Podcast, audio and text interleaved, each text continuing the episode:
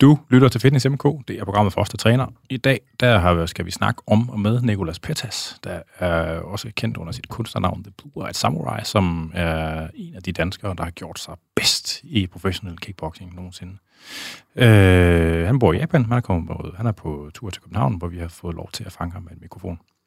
Så i Fitness MK snakker vi om lidt af hvert, men kampsport, det fylder meget, og vi har jo øh, efterhånden en del faktisk prominente kampsportsudøvere, øh, men der har også været nogle historiske, og Nikolas her, han er en af dem, som har gjort det rigtig godt øh, i Kyokushin Karate og i den her kampsportspromotion, der hedder K1.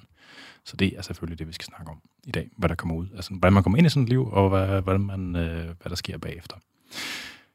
Øh, jeg er svært Anders Nedergaard, a.k.a. Dr. Muskel, og velkommen til dig, Nikolas. Jo tak, velkommen til mig. det er lidt bizart at sidde på den anden ende af mikrofonen det i dag. Jeg det kører jo min egen podcast i Tokyo, der hedder The Tokyo Talks. Så. På japansk? Nej, på engelsk. Nå, okay. Det er alt sammen oppe på YouTube, hvis I okay. er interesseret i at se det. Er det, er det. Ligger det kun på YouTube, eller også på uh, kun min podcast? På YouTube. Okay, ja. ja. Øh, og tak fordi at vi kunne få lov til at fange dig her. Ja. Jeg, jeg, har gået hævet din bror Tony nogle gange, fordi... Øh, det er en ære at være her, det kan jeg sige. så det var fedt, det kunne lade sig gøre. Ja. Øh, for dem, der ikke, øh, hvad, hvad, hvad, for dem, der ikke ligesom kender din historie, øh, hvis du møder nogen, altså hvad, hvad er 30 sekunders versionen af Nicolas Bettas? The Elevator Pitch. The Elevator Pitch. The Elevator Pitch er, jeg flyttede til Japan, da jeg var 18 år gammel, og endte som den sidste Uchideshi uh, af Sosai Oyama, der havde lavet Kyokushin. Og så gik jeg til K1, efter jeg havde været rimelig succesfuld i karate i nogle år. Og så vandt jeg i 2001 øh, den øh, K1, det japanske Grand Prix. Ja. Og så stort set, så har jeg bare boet i Japan de sidste 30 år.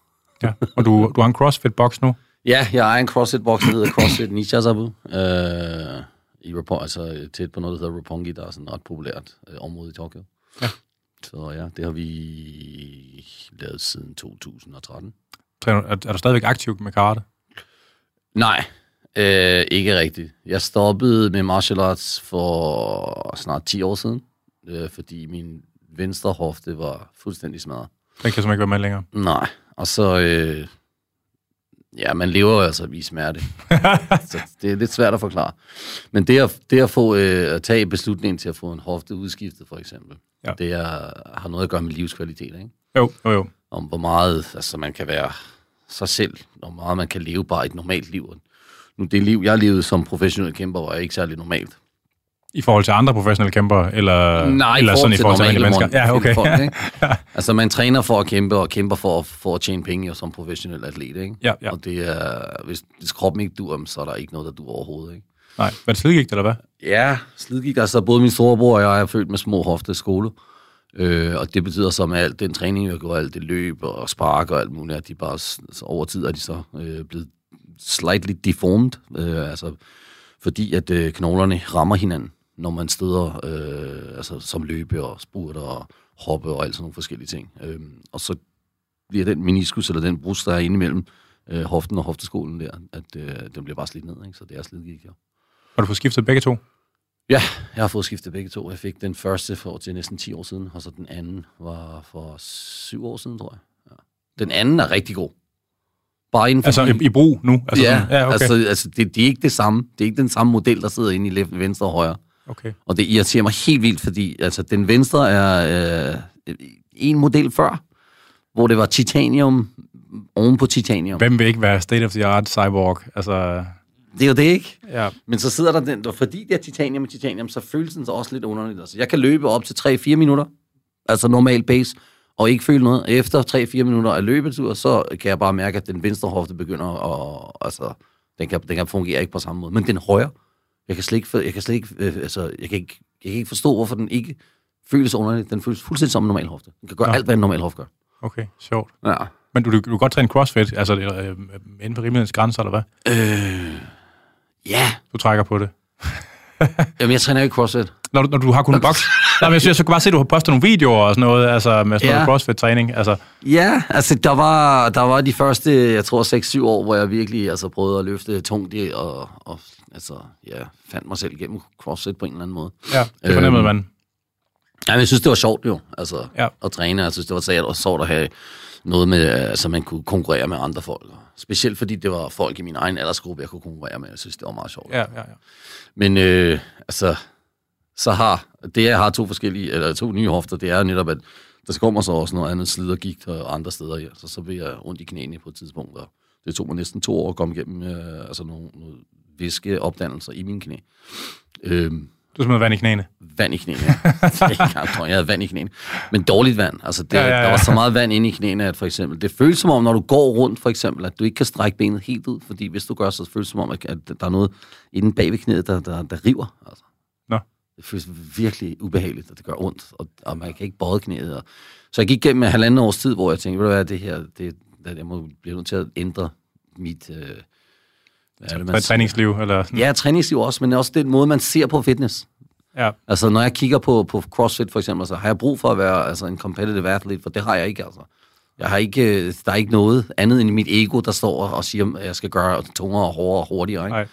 Øhm, og så tænkte jeg bare, nu jeg, sgu, har jeg, har jeg, fået, har jeg fået nok af at have ondt. Altså, jeg er ikke så god til at smerte.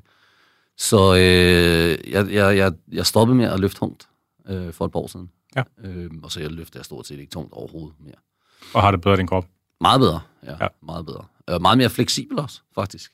Fordi du træner specifikt efter det, eller... Øh, strækker meget ud.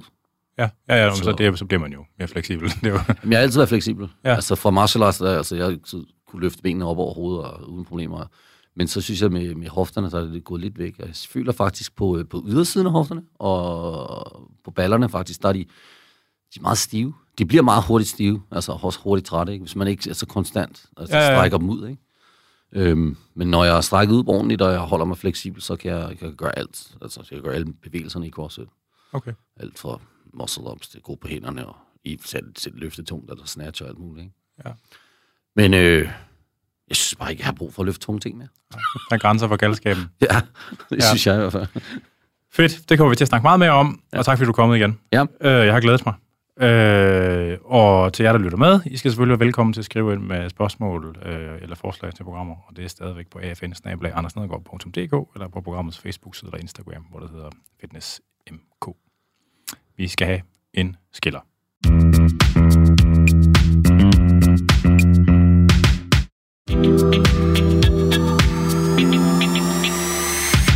Og så skal vi i gang med dagsordenen. Yes. Øh, hvor... Jeg spurgte ikke, hvor gammel er du nu? Øh, 48? Okay. Ja. Du er Petas, det er græsk. Du, du er født, på Grækenland, ikke? Ja, Eller i Grækenland. ja Mykonos. Øh, og hvornår kom I til Danmark? Jeg tror, vi kom til Danmark, da jeg var tre. Okay. det er lidt svært at sige, fordi... Så du kan ikke der- huske det? Eller? Nej, jeg kan ikke huske, at vi har boet i Grækenland. Min storebror siger, at han godt kan huske lidt om Grækenland. Jeg kan huske, at vi var på ferie i Grækenland.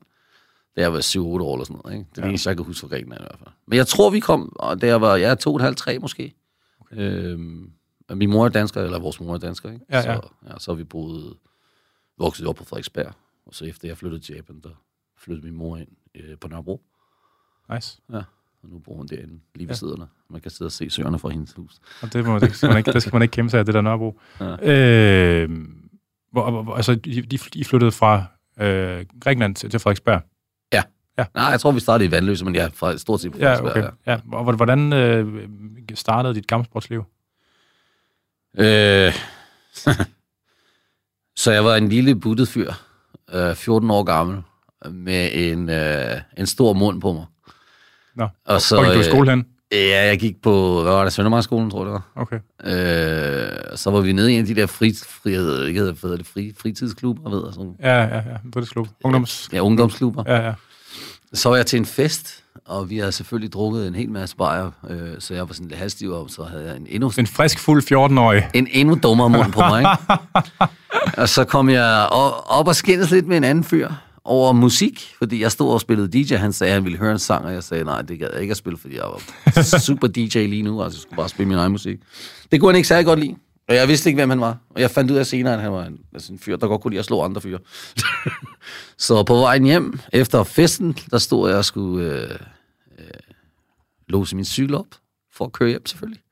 Og så kan jeg bare huske, at der kommer sådan et øh, sådan fod lige i, i fjeset på mig. Altså jeg stod sådan med kroppen forover, vendt over min, min nøgle, ikke?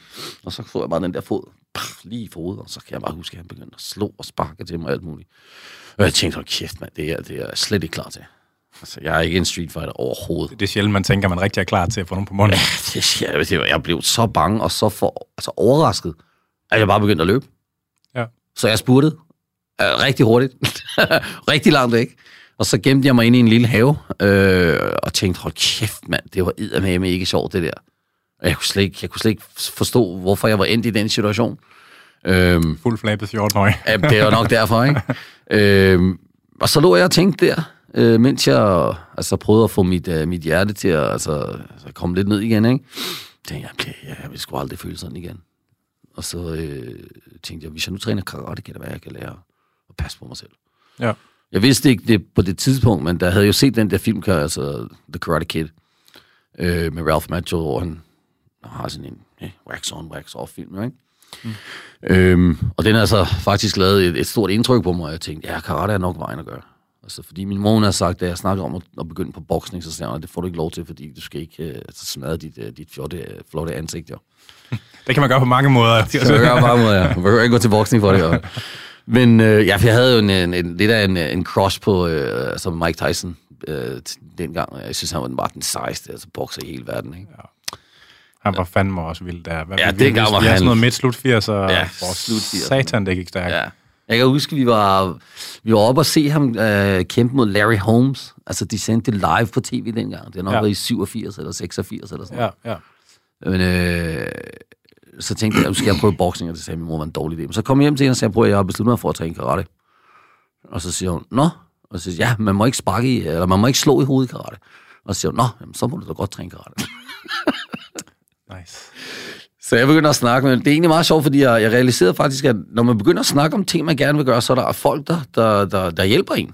Altså, det var, jeg tror, det er første gang, jeg, jeg virkelig realiserede, at hvis man, man bare sender sine tanker ud i universet, så kommer der nogen og hjælper en på en eller anden måde. Den der law of attraction eller andet, ikke?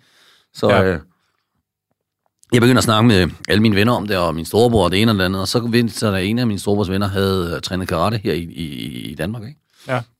Jeg havde ikke engang kigget i, den- i, i, i det blå, eller hvad hedder det, ved de, de ved, de, uh, telefonbogen jo. Nej. Jeg havde ikke kigget på noget. Der var ikke noget internet, så man ikke lige gå ind og tjekke det på sin telefon og se, hvor der er en karatskole henne. Jo. Spørgsmål. Ja. Øh, Tony, din storebror, Ja. han, han, er jo, han er jo også kampsportsmand, ja. Ja. altså, men ikke helt i samme omfang. Men var han Nej. begyndt på det allerede før du tog hul på det? Nej, jeg startede først. Okay. Og så... Øh, Altså, han er startet som voksen først. ja, ikke så voksen, Næsten altså, men men- ja. Nå, Men, okay. Altså, jeg startede der, jeg lige fyldt 15, ikke? Ja. Og så han startede sikkert, da han var, så han næsten tre år ældre end mig, så han har været 18-19, Okay. tror jeg, på det tidspunkt. Ja. Så vi var, vi var begge to ret... Jeg var ikke så tyk, som han var, vil jeg lige sige. jeg synes lige, jeg skal sidde derude der. Jeg var ikke så tyk, som han var, men var, rimelig altså, buttet øh, på brødre, det er helt sikkert. Øh, men så tabte jeg mig helt vildt. Altså, jeg, jeg, jeg tror, jeg tabte mig 15 kilo og blev helt tynd. Jo, Da du, da du begyndte. Jeg er lige ved at blive karate, ja. Inden for okay. de første seks måneder. Og hvor, hvor startede du hen? Jeg startede ude på Bryggevangen, øh, Okay. på den danske karatskole. Ja, skal skole. Ja, og så øh, Michael, øh, en af mine storebrors venner, øh, han havde så givet mig hans gamle gi. Og så tog han mig ud og viste mig karatskolen derude, og så tænkte jeg, Var han, var han underviser derude? nej, eller? han havde stoppet med at træne derude. Okay. Han havde bare trænet i et par år, så havde han ikke brug for sin gi mere. Så sagde han, du kan bare få min gamle gi. Ja. Og første gang jeg så det, der var sådan, ja, det her, det det her, jeg ventede jeg på. Ikke? Og jeg vidste ikke rigtigt, hvad der var, jeg havde ventet på, men jeg vidste bare, at der var et eller andet, der, der appellerede til mig med, at man stod på, på linjer og sagde, Os sensei, og, og alt det der med, med kiai og osser, det føles bare rigtigt for mig. Det var rigtig fedt. Det var ligesom at gå ind i en eller anden film, altså. Ja. Ja, og så var det lige rundt om hjørnet, altså. ja. så det var skide sjovt. Jeg elskede det helt vildt, altså. Jeg trænede hver dag. Altså, de var, jeg var, Fra start af, lige fra get-go. Ja, Eller, hver dag. De, havde, de var stor, stor nok øh, dojo til, at de også havde et øh, sådan selvtræningsværelse, så man, selvom der ikke var hold, kunne man selv gå ind og bare ja, jeg selvtræne. har faktisk også trænet dernede for, noget, for, for Nå, et par okay. år tidligere. Ja, mange år siden. Ja. og jeg har brugt mange timer på den sandplæk derinde, det kan jeg love for, jeg gav Ja. mig. Ja. Så Kunne jeg du godt holde til det? Altså, nu, Meget. som 15-årig kan man selvfølgelig holde til hvad som helst, men altså... øh, Ja, Men det der med at gå fra 0 til 100 på... Øh, jeg synes, det var skide sjovt, jo. Ja. Altså, det var... De havde kun åbnet om eftermiddagen om aftenen, jo, så man, altså, vi skulle færdig med skole, og så efter skole, så skulle jeg lige, øh, ved jeg ikke, jeg havde sådan en lille part-time job, altså, hvor jeg arbejdede i en skilte, skilteforretning. Ja. Og så var det bare altså, lige ud til dojoen hver dag. Hver dag. Og så blev jeg skide god i den her, i min af instruktørernes sønner. Så Thomas og mig, vi øh, lånte nøglerne om weekenden og gik op og trænede om weekenden også. Ja. Ja. der, var bare, der kunne ikke blive trænet for meget, altså. Nej. Jeg synes, det var fedt. Jeg synes, det var rigtig fedt. Faktisk. og, hvor, ja. Og øh, kom, gik du på gymnasiet? Det gjorde jeg så, ja. Okay. Til jeg var 16, 17. Ja. Og så hørte jeg om øh, et program i Japan. Øh, altså Oyama Master-tid. Øh, vi kaldte ham Sosai, det var hans titel. Øh, ham, der havde altså, kreateret Kyokushin Karate. Ja, ja. Han har lavet Kyokushin Karate. Jeg vidste ikke, han stadig var levende. Nej. Vi Man har altid en forestilling om, at alting det er ældre, ikke? Men altså, Jamen det er fordi, der var sådan to sort-hvide billeder op på væggen oppe i dojoen, og jeg tænker, kæft, det er jo flere hundrede år siden det her. Ja. Og det er jo ikke fordi, når man går til træning, og man spørger spørgsmål, hvad sker der i Tokyo, i karateverdenen altså. Nej. Og det er ikke fordi, instruktørerne står og fortæller, hvad der sker i Tokyo, for de ved heller ikke, hvad der sker. Nej. Øhm, og der var bare ikke den samme altså, altså information, øh, som vi har i dag, for eksempel. Nej. Og så øh, stod jeg, og jeg tror, jeg trænede, stod og sparkede på sandsækken en eftermiddag, så kommer en af mine temper op til mig og siger, ah, Nicolas, du er ligesom de der uchidechier i Japan. mand." Så jeg, hvad? Hvad er det for noget? Så siger ja, altså, Sosa har jo en uchidechier, der bare bor på karatskolen og, og træner altså, hele dagen lang, og de er der i tre år eller sådan noget. Det var alt den information, han havde, så sagde jeg bare, vend i det. Oyama Sosa, han lever. og han har et program, hvor man bare kan komme og træne med ham. I tre Lærling, år. lærling uh, apprentice. Ja, apprenticeship, ikke? Sådan Ja, ja, boende elev, ikke? Og så bare, shit, mand, det her, det bliver jeg nødt til at gøre. Hos ham specifikt? Eller, sådan lige, eller i hans... Hvad kan man sige? Så ja, så Humbo Dojo, altså det, det HQ, ikke, for karaten der, det, var, det er så nede i Ikebukuro, et sted i Tokyo. Og så havde de, det var et stort dojo, fire etager, øh, og så var der sådan et, øh, ja, så var der et, øh, et lille hus bagved, der hedder The Wakaji Shirio, øh, det er så The Young Lions Dormitory. Og der boede man så, hvis man blev accepteret. Ja. Så jeg gik hjem til mor og sagde, jeg skal til Japan i tre år. Altså, da du hørte om det, der det fandtes? Ja, det, jeg hørte, det fandtes, og der var aldrig... Jeg har også hørt, at der var ikke nogen udlænding, der nogensinde havde over, altså, gået igennem det, ikke? Ja. But apparently, it was too hard. det var, der, var, der var masser af rygter om det. Og folk, Masser af karate-romantik. Ja, fu- fuldstændig. Ikke? Der var ikke nogen, Ja. ja. altså, der var ikke nogen altså, konkret information om det dengang. Ikke? Så du anede virkelig ikke, om der var en røverhistorie eller ej? Jeg havde Altså. ingen anelse om, hvad jeg, hvad jeg ville. Jeg prøve at- få, hvad jeg ville, altså. Jeg, ville, jeg vidste bare, jeg ville det. Ja. Øh, så snakkede jeg med min mor, og så snakkede jeg med min sensei her i Danmark, og sagde på, jeg vil godt prøve det der Uchidashi-program der i Japan der. Så min sensei havde jo, han havde boet i Japan i et års tid. Øh, 10 år før det. Honbu, altså- Ja, han havde trænet på Honbu i et år, i et Ja, års ja. Så han kendte godt lidt der om, om Uchidashi, men det var sådan, det tror jeg ikke, du har lyst til. Og så sagde nej, jeg vil. Jeg vidste ikke, hvad det er. Jeg sagde, jeg vil Der er forskel på, hvad man har lyst til, og hvad man vil, jo. ja. Og så, øh, jamen, siger han, så kigger jeg på, hvordan du træner over de næste tre måneder, for at se, om du er, om du er klar til det her. Ikke? Easy, altså. Det var bare den, nemmeste Hvad, det test er det. Umberto Butz? Eller hvad det Ja, det var Umberto Butte. Ja. Ja. Så det var den nemmeste test nogensinde, jo. Jeg trænet hver dag, så der var ikke nogen problemer med det. Så over, eller overtalte jeg min mor til at støtte mig til det, øh, på en eller anden måde. Hun synes egentlig, det var en meget god idé. Så I får videre, at det koster penge, eller... Nej, det gjorde vi så ikke på det tidspunkt. Vi vidste faktisk ikke, at det kostede penge. Altså, min, altså, ja, altså Sensei Boots troede ikke, det kostede penge. Okay. Så vi vidste ikke, og min mor blev ved med at spørge, om koster det penge, koster det penge, og jeg havde ikke, øh, havde ikke øh, Sparet op. mod, eller, eller, jeg, jeg havde ikke mod til at spørge Sensei, om det virkelig kostede penge at få det konfirmeret eller ikke konfirmeret. Ah, så det har været sådan en ting, der er svævet i luften. Ja, den sad i luften lige indtil en, uge før jeg skulle afsted. Jeg havde allerede købt billetterne og det hele. Jeg, Nej, nej, nej, nej, Jeg havde jo blevet accepteret. Og så kommer han til mig, efter jeg lige har undervist øh, et børnehold, så siger han, jeg er blevet til at snakke med dig. Så, så, det var en vildt underlig atmosfære, så tog han mig i bilen og kørte ned til en eller anden japansk restaurant. Sagde ikke et ord hele tiden. Jeg tænkte, shit, der er et eller andet galt. Hvad har jeg gjort? Hvad har jeg gjort? Jeg siger, jeg synes lige, du bliver nødt til at kigge på det her fax, jeg har fået fra Humble. Så har han fået en fax fra Humble, der stod, det kostede 35.000 yen om måneden i kostplan for de næste tre år. Og det var sådan, shit, Hvad, hvad, hvor meget er det i kroner? hvor mange penge har jeg? Det er ikke særlig mange penge. Øhm, 35.000 er... vent lidt, 10.000 er 500 kroner. Så det er 1.500, det er 1.750 kroner. Åh, oh, okay. Det er ikke, sådan, Ikke så det er mange ikke forfærdeligt, forfærdeligt. Nej. Men altså, det er stadig tre års værd. ja, Og det, det får du så altså house og boarding for, ikke? ja, ja. Og så sad jeg og Og tænkte, en masse gratis arbejde. masser af gratis arbejde, masser af det. Og så sad jeg og tænkte, ja, hvor mange penge har jeg? Sparet 10.000 kroner op og sådan noget. Jeg havde jo tænkt, men jeg skal bare have penge til lidt slik, og, og jeg ved ikke, hvad jeg skulle have penge til. Så jeg havde ikke så mange penge. Men så gik jeg hjem til at snakke med min mor om det, så sagde jeg, prøv, det er ikke så mange penge, så jeg tror godt, jeg vil, jeg vil dem at støtte til dig. Så det endte med, at jeg havde nok til at betale for det første år, så betalte hun for de næste to år. Øh, og så lånte jeg nogle penge for, for dojoen til sidst. Der er sådan en historie, Ja. som jeg har hørt om dig, hvor at Masoyama er på besøg mm. i Danmark, den danske karateskole, hvor han, hvor han spørger dig, om du hopper, altså hvis, hvis du var med på holdet, så skal du hoppe ud af vinduet eller sådan et eller andet. Passer det? Øh, nej. Kender du, du har hørt om historien før? ja, eller historien er, øh, historien er lidt anderledes. men Okay, det, jamen det, jeg er glad for at få det fra hestens mund, eller hvad det er, man siger. ja, den, det er en rigtig historie, men det er ikke mig, der hopper ud af nogle vinduer. Nå, Og det er heller ikke Sosa, der var i Japan. Det var, men det var det, der skete på Hombu. Øh, cheat, altså at... Øh, ja, de var, altså, karate i Japan er noget helt andet. Øh, I 70'erne var det en... Der var noget, der hedder Karate øh, Bagaichi, der er en øh, japansk øh, manga. Og så var det en anime. Så det var altså på mainstream tv i Japan, og det var bare sådan totalt tegnefilm. kult forfølg, forfølg, altså forfølgning af, af karate på det tidspunkt. Der var kæmpe ja. boom i karate på det tidspunkt. Så de fik så mange medlemmer ind, at de ikke vidste, hvad de skulle gøre med dem. Så Humboldt, der havde de sådan, oppe i doen, var fuld af folk, og de stod ned ad trapperne, ned på første sal, og så stod de udenfor, ude på gaden og trænede til en eller anden fyr, der stod og råbte 1, 2, 3, 4, 5, altså op på toppen af uh, dojoen, ikke? Altså til dem, der stod nede på gaden. Ja, fordi der var ikke... Altså, og så var, det var Åh, helt vildt. Det er de, de historier, jeg har hørt, det var sådan om, så skulle de bare banke dem alle sammen, for at de fik dem til at holde op med at komme, jo. Så folk fik røvfuld altså, hver dag, bare for at de, altså, for at de ikke kunne komme mere. Men øh, historien er sådan her. Så Sosa havde, havde set en fyr, der havde trænet, og han var god til høje spark, og god til altså, nogle flyvende spark og sådan noget. Og så sagde han, han kan godt lide at kolde folk ud, og sådan, Åh! så stopper han hele holdet, og så kalder han en eller anden ud. Det kan være hvem som helst, så "Ah, vis os din spark.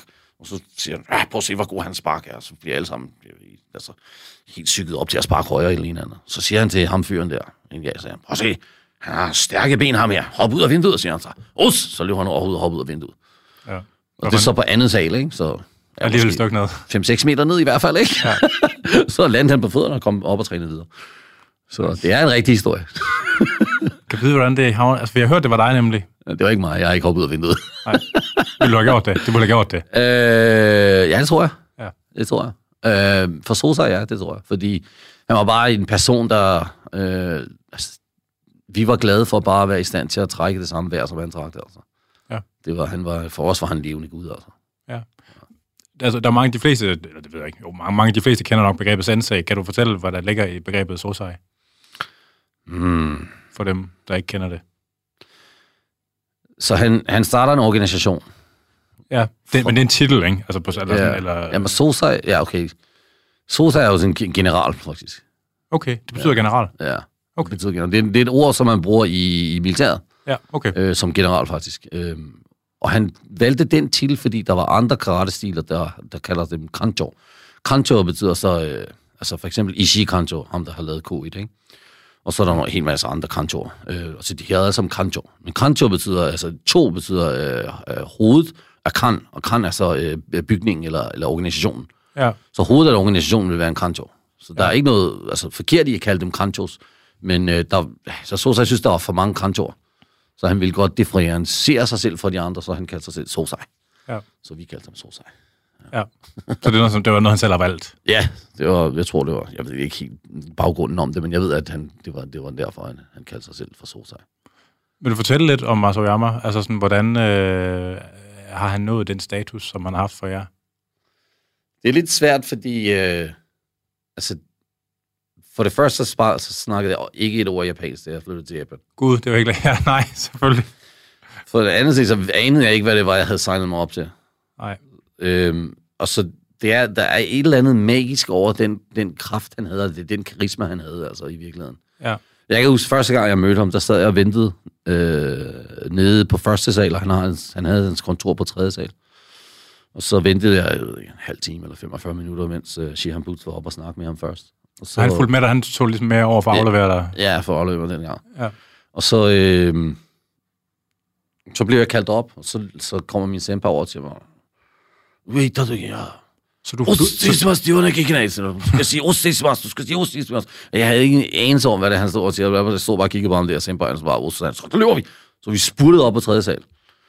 Og så knokkede han på døren der, og så åbner vi døren, og så ostismas, og så kigger jeg, så det bare sådan, åh. så sad han derovre bag sit kontor, øh, disk der, og så stillede han sig så stille og roligt op. Sådan, oh, welcome to Tokyo. Med sådan en dyb, rummelende stemme, altså han lød som en, en bjørn jo, altså det var bare, og så stod jeg bare sådan her.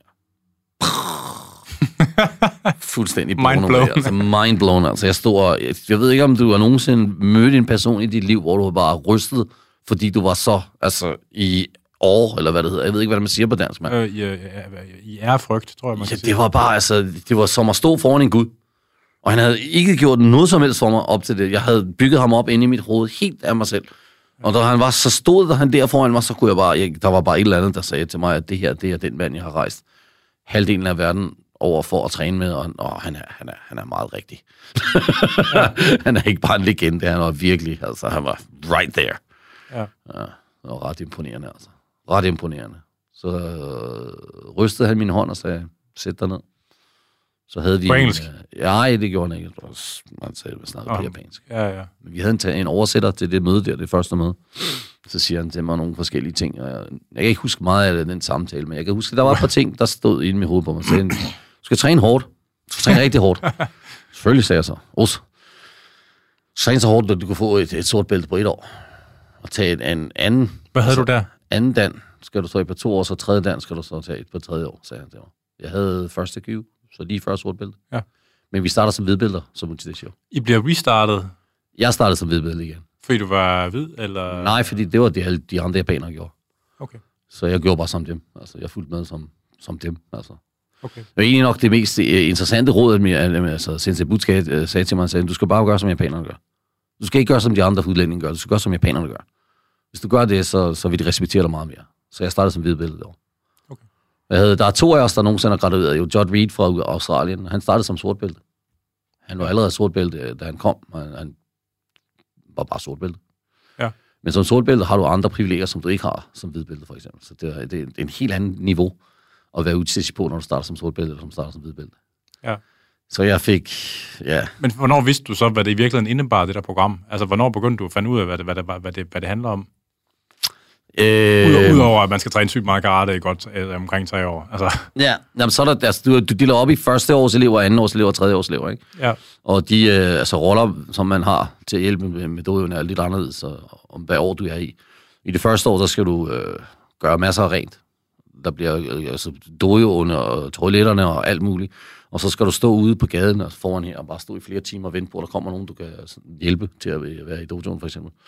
Ligesom de der øh, vagter, der står nede ved, ved, ved dronningens hus, jo. Helt stille, må ikke bevæge dig.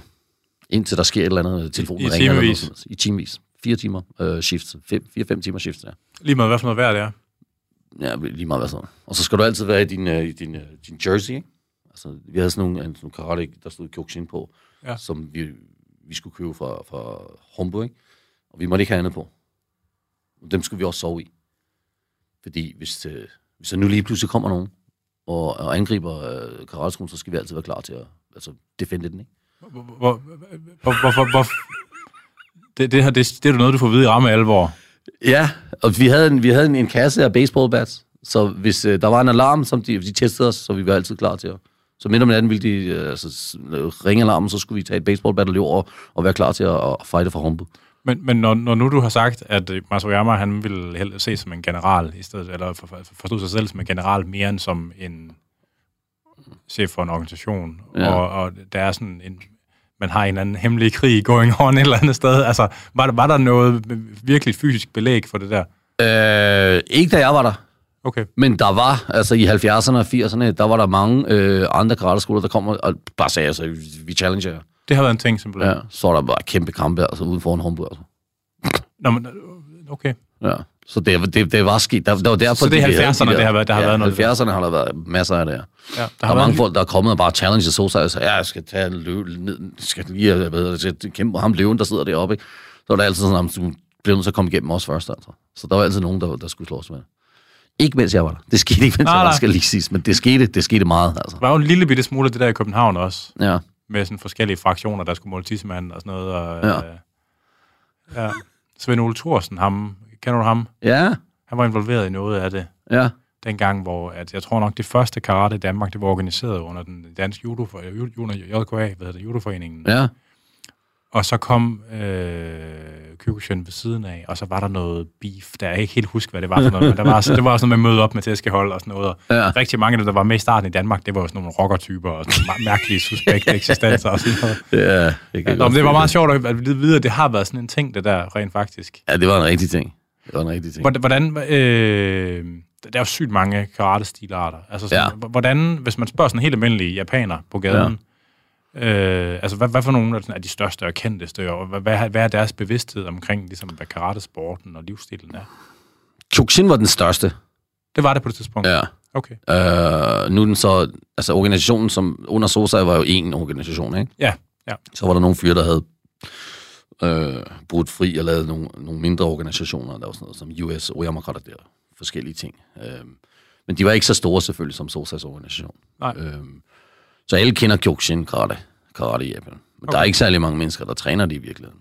Og heller ikke i Japan, altså. Hvad er det? Er det 100.000 eller... Måske. Måske Hvor mange bor der i Japan? 125 millioner, tror jeg. Der. Jesus fucking Christ. ja. Ej, okay, man forstår godt, at der ikke er så meget plads, når de der byer. Nej, men øh, det er egentlig ikke så meget med det at gøre. Det er faktisk lidt noget underligt noget, fordi øh, altså, selvom jeg, altså, jeg tog helt vejen til Japan for at træne karate, men så har jeg jo været øh, hvad hedder det, fortunate enough til, øh, til, til, til at blive berømt derovre øh, gennem karate. Øh, Ja. Og så har jeg lavet masser af foredrag, for eksempel til universiteter og ja, altså store firmaer som IBM og altså, alle mulige forskellige steder, ikke? Og hver gang jeg går ud og laver sådan nogle foredrag, for eksempel, hvor jeg snakker om uh, altså the spirit of never giving up, ikke? Det, det er der sådan et tema, der løber gennem mit, uh, mit foredrag. Uh, så spørger jeg altid faktisk, hvor mange har, jeg, der har egentlig altså, prøvet karate? Og ud af 500-600 mennesker, og hver gang der er der sådan 3-4 mennesker måske. Så den population af folk, der, la- der faktisk træner karate, er meget lille uh, i Japan. Har det ikke også noget at gøre med deres arbejdskultur? At den, Tror jeg ikke. Jeg tror bare, at det, der er ikke så mange, der kan... Altså, kyokushin karate var, var jo altså navngivet, altså kinka karate, det, betyder altså det er street fighting karate, ikke? Ja. Og fordi... meget sjov historie. Jeg, jeg havde jo... Mit vision af karate var, hvad jeg havde set i uh, filmen The Karate Kid. Ja. Hvor altså Miyagi Sensei er meget fin sensei, der viser den her unge fyr the beauty of karate, ikke? Så er der jo det der med det der sentenash, hvor du ikke må, du ikke må slå først jo. Øh, hvilket jeg synes var et rigtig flot øh, øh, koncept. Ikke? Så når jeg kommer til Japan, og den første middag, jeg har med Sosa med alle de andre UTD's, jeg sidder og siger, hvad er det, I kommer ind i en street fight, så skal I være sikre på at slå først, og så løb, så I ikke bliver fanget af politiet. Altså, What? En drengedrøm blev helt... What? Jeg har lige walket ind i Cobra Kai, følte det som, altså. Ja. øh, men ja, øh, så der er mange, der ikke kan lide øh, karate, fordi de ser lidt ned på det. Øh, så det er egentlig ikke rigtigt på samme måde, når japanerne ser på, hvad karate er. At det er ikke den der øh, øh, galante, øh, romantiske øh, drøm, som, som måske altså, udlændingen synes, at karate har. Øh, det er i hvert fald sådan, jeg ser det. Ja, det, ved du, om det gælder for de andre japanske kampsporter også? Judo er jo altså olympisk sport. I den her gang, der var karate med til olympiske lege, men det er jo ikke rigtig Noget karate. mærkeligt karate. Ja. Ja, jeg skal ikke kalde sådan noget, der karate der. Don't, don't get me started on that one. Og det vil jeg meget gerne høre også, men, men det er ikke sådan. Men øh, øh, altså, judo er jo en olympisk sport, så det er stort, ikke? Ja. Øhm, det er, jo, og det er jo også blevet så vandet ned, fordi det er en olympisk sport, ikke? Det er jo slet ikke, hvad, hvad judo i virkeligheden var, altså. Men judo var jo også sige, en destillering af en masse jiu-jitsu, Ja. te, altså sådan teknikker, ikke? Til, til noget, der kunne gøres til genstand for sport på en Ja. eller anden måde. Ja. Øh, og øh, jeg vil sige et eller andet. Jeg tabte tråden fuldstændig. Hvad fanden var det, det var? øh, nå, jo, jo, jo, jo. Det var, jeg ville have spurgt til Shotokan Karate i virkeligheden, ja. ikke? Som... Øh, jeg, jeg troede faktisk, at det var stort i Japan. Altså på, på det tidspunkt også. Shotokan er jo også, altså det er også rimelig stort, ikke? Men der er jo, så er der jo nogle Seidokaikan for eksempel, er også rimelig stort, ikke? Men det er stadig en meget, meget lille altså, altså, population af folk, der faktisk træner karate i Japan. Okay. Øhm, det eneste grund til, at jeg blev berømt, det var på grund af K1. Altså, Sjovt. Altså, vi, altså for eksempel All Japan eller, eller VM eller sådan noget i Kyokushin, det er jo ret stort, ikke? Altså VM for eksempel, det er sådan en tre-dages tournament med 350-60 mennesker, der kæmper over tre dage, ikke? Ja. Øhm, og der er der, på den sidste dag, er der omkring 20.000 mennesker ind og se det. Og det er altså fans af karate, altså, der har følt karaten i, i, i altså, mange, mange år, ikke? Ja. Øhm, men det betyder intet. Det har ingen impact altså i, i hverdags medier, for eksempel. Det er ikke noget, at du, du kommer i avisen på, eller det er ikke noget, du kommer på tv for, fordi du er, er Kyokushin champion, altså. Og det synes jeg egentlig, jeg synes selv, jeg var superstjerne dengang, altså. Kæmpede foran 16.000 mennesker i All Japan, så jeg, nu er jeg superstjerne, altså. Ja. Hvis det ikke var en var altså. Den, øh, hvad kan man sige, den romantisering, der er af japansk ja. kampsportskultur, skyldes formentlig i den omfang, at det var amerikanske soldater, der har taget det med sig til Vesten efter 2. verdenskrig. igen, ja, men, men det der ligesom med, at den overhovedet ikke er spejlet i japanernes eget syn på den, den, den, den kampsportskultur, der er ophav i Japan. Mm. Gælder, er, går det hele vejen rundt? Er det, Det jo også, synes er, jeg, ja. er det jo også uh, Jaido og Kendo og uh, Ja. Kyudo og... Men så for eksempel, nu har jeg lavet øh, nogle, nogle, t- en tv-serie for NHK World, øh, der hedder uh, Samurai Spirit. Øhm, og der gik vi igennem alle øh, de der stiler. Ja. Øh, fra sumo til øh, kendo til iaido, kyudo, mm, sumo, karate. Der var otte af dem, ikke? Ja. Og også aikido. Øhm, og man kunne, og jeg, jeg synes, jeg kunne se og, under, og forstå, at øh, alle de der sporter, ikke sporter, men det, de kalder budo jo, øh, the way of the warrior somehow, øh, fordi det er en do, og ikke en sport. Øh, der er sådan en stor forskel, når man snakker lidt om, der er, øh, om der er en vej attached to it, eller om der ikke er en vej attached to it. Og det er jo sådan nogle traditionelle ting, som japanerne gør. For eksempel øh, kalligrafi er også noget med en do, det ender med en do. Ja, ja. Øh, men det er meget, meget dæmpet ned nu, i forhold til, hvad det har været altså Okay. for, for, for mange år siden. Ikke? Og det er ikke kun, øh, det er ikke kun altså, de der doer der, det er, det er hele den der japanske tradition med mange ting. At, øh, jeg synes, at øh, jeg kan se, at generationerne, der kommer op nu, de er bare ikke så interesserede i det. Hmm. Altså, det er, bare, det er bare noget andet. De har ikke så meget tid til det. De bliver enten forceret til at lave det af, deres forældre, eller også noget, de lærer i skolen, eller også er det en del af deres universitet, for eksempel. Der er nogle øh, universiteter, der er meget store på øh, dorerne, altså Iaido og Kyudo og sådan. Ikke? Ja, ja. Øh, men det er, ikke, det er ikke noget, som man ser i mainstream overhovedet. Altså. Spøjst. Ja. Øh, øh, fortæl om Masuyama. Masama, ja. Fordi, fordi du, du har hørt om ham før, Ja. fortalte du, ikke? Du har ligesom sat ham op på en piedestal og sådan Ja. noget, ikke? Hvad, var det, hvad, hvad, hvad for nogle ting øh, var det, der har gjort, du har puttet ham op på den der piedestal? Bare det, han havde lavet Kyokushin jo. Altså, det var ja. stort nok for mig. Ikke? Men det var, ikke, øh, det var ikke det, der gjorde det godt for mig at møde ham og træne med ham. Det var den øh, inspiration, han, han gav os. Altså, vi ville, altså, seriøst, vi ville have hoppet ud af vinduet, hvis det var det, han sagde, vi skulle gøre. Øhm, og det,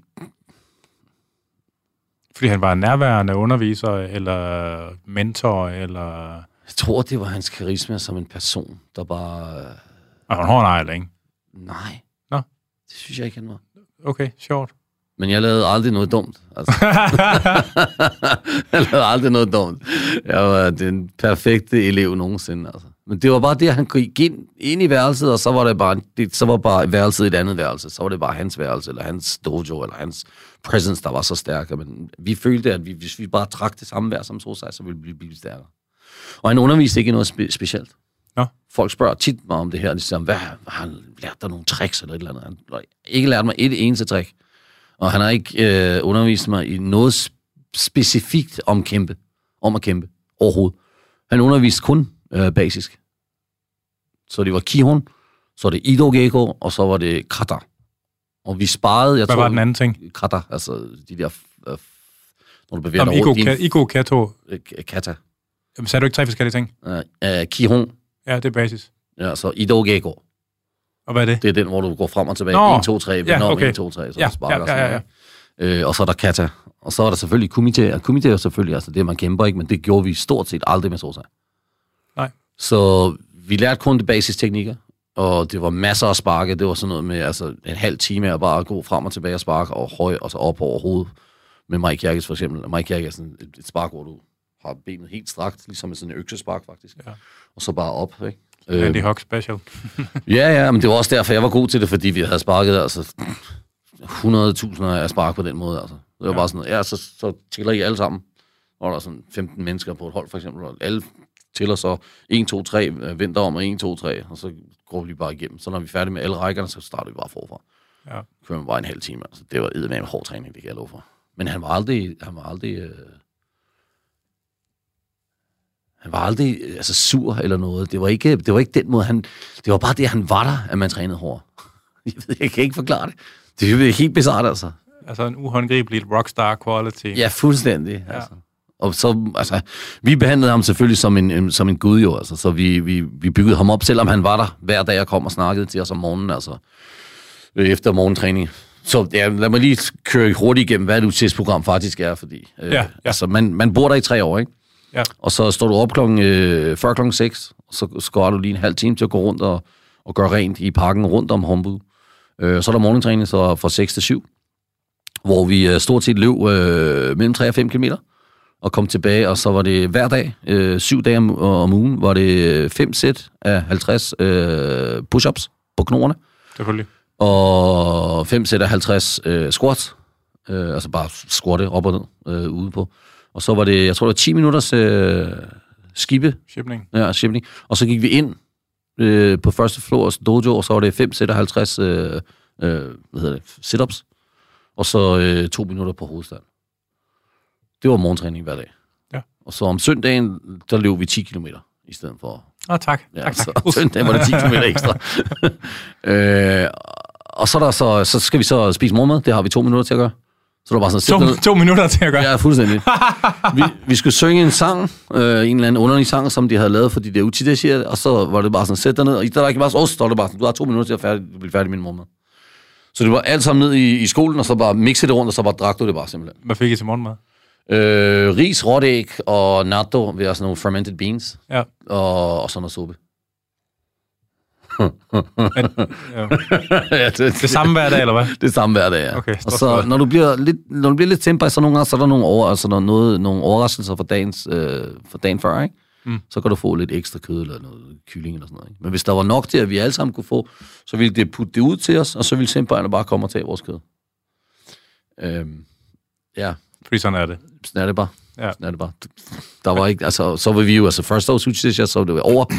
Så vi havde to minutter til smor- til morgenmad, og så var det bare over, gøre rent på dojoen, og så kom Sosa klokken 9.30, så var der morgenceremoni, og så stod han og snakkede til os i 5 til 20 minutter, øhm, og så startede det første hold klokken 10, så var det det andet hold var klokken øh, 16, og så var det Og hold, er det, er det, var det undervisning af jer? karatehold. Nej, det var ikke af os. Øh, Det var af udenfra kommende, der skulle have undervisning, eller hvad? Ja, der var, ja. Det var, altså, okay, så når du bliver altså, tredje års udsidelse, så begynder der at undervise nogle af holdene. Okay. Øh, fordi så på det tidspunkt har du fået dit sorte bælte, ikke? Ja. Øhm, jeg fik mit sorte bælte på et år, så jeg begyndte at undervise det andet år, jeg var der. Ja. Men også fordi jeg gerne ville. øhm, men ja, så er, der, så er der et hold, så er der i, altså, som, i et, som første års udtid, så skal du stå ude i lobbyen jo, så de der tage fire hold, eller fire timers øh, shift, så, og, og hjælpe med alt, hvad der, hvad der er skal gøre, ikke? Øhm, og så øh, får du ikke lov til at træne som første år. Oh, var det ikke hårdt for dig? Jamen, det var så, der var en lille loophole der, ikke? Fordi jeg var altså ikke japaner. Så jeg fik faktisk lov til at træne.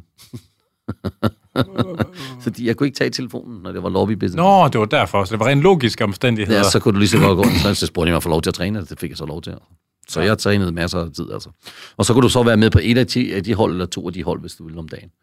Så havde vi fire hold med solsejr om ugen. Der var et for UTC'erne, kun for UTC'er, øh, som han kom og underviser os i om torsdagen. Og så var der øh, sort bælt øh, hold om fredag aften.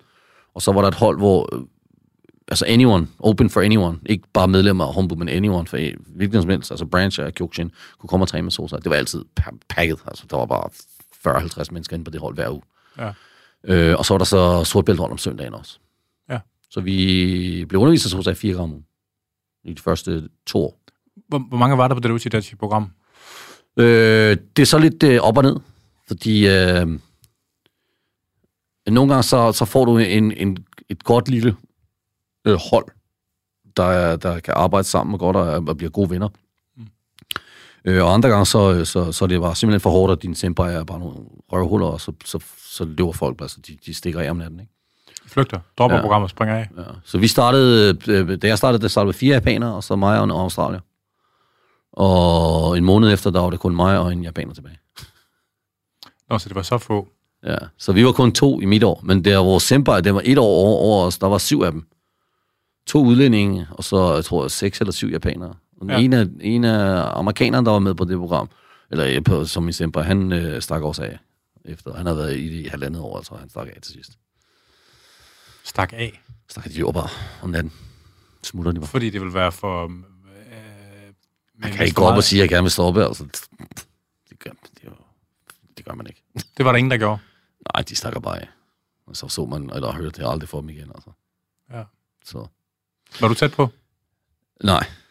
Ikke Nej. Ja, jeg vidste godt, hvad jeg ville. Hvor, hvor, dem, der skrev, hvorfor skrev de, tror du? Øhm, altså, Vil de kede sig, eller... nej, det er ikke noget Det var bare ikke det, var bare ikke, det var bare ikke det, de troede, det ville være. For altså, prøv at forestille dig det, værelse, det største værelse, som vi er i lige nu. Og der var 16 af os, der sov inde på sådan værelse. Ja. Det betyder, at der er ikke nok til at have din egen, altså futons, altså hver af gulv. Fordi de lå oven på hinanden. Sådan der. Så man ligger op, altså, for mig. Bunker af mennesker. Altså jeg havde, da jeg boede i Danmark, da vi boede på Frederiksberg, der havde jeg et værelse, der var lige så stort som det her, ikke? Ja. Bare for mig. Og så lige pludselig, så er det sådan, altså over på gulvet, så ligger man bare sådan hen over hinanden, og sådan noget. Wow, mand, det var virkelig bizart, altså. Droppede du 3G for at tage til Japan? Nej, jeg smuttede, eller- jeg var på, øh, hvad hedder det, når man går i 10, så går man på to års, øh, HF? jeg var på HF. Ja, okay.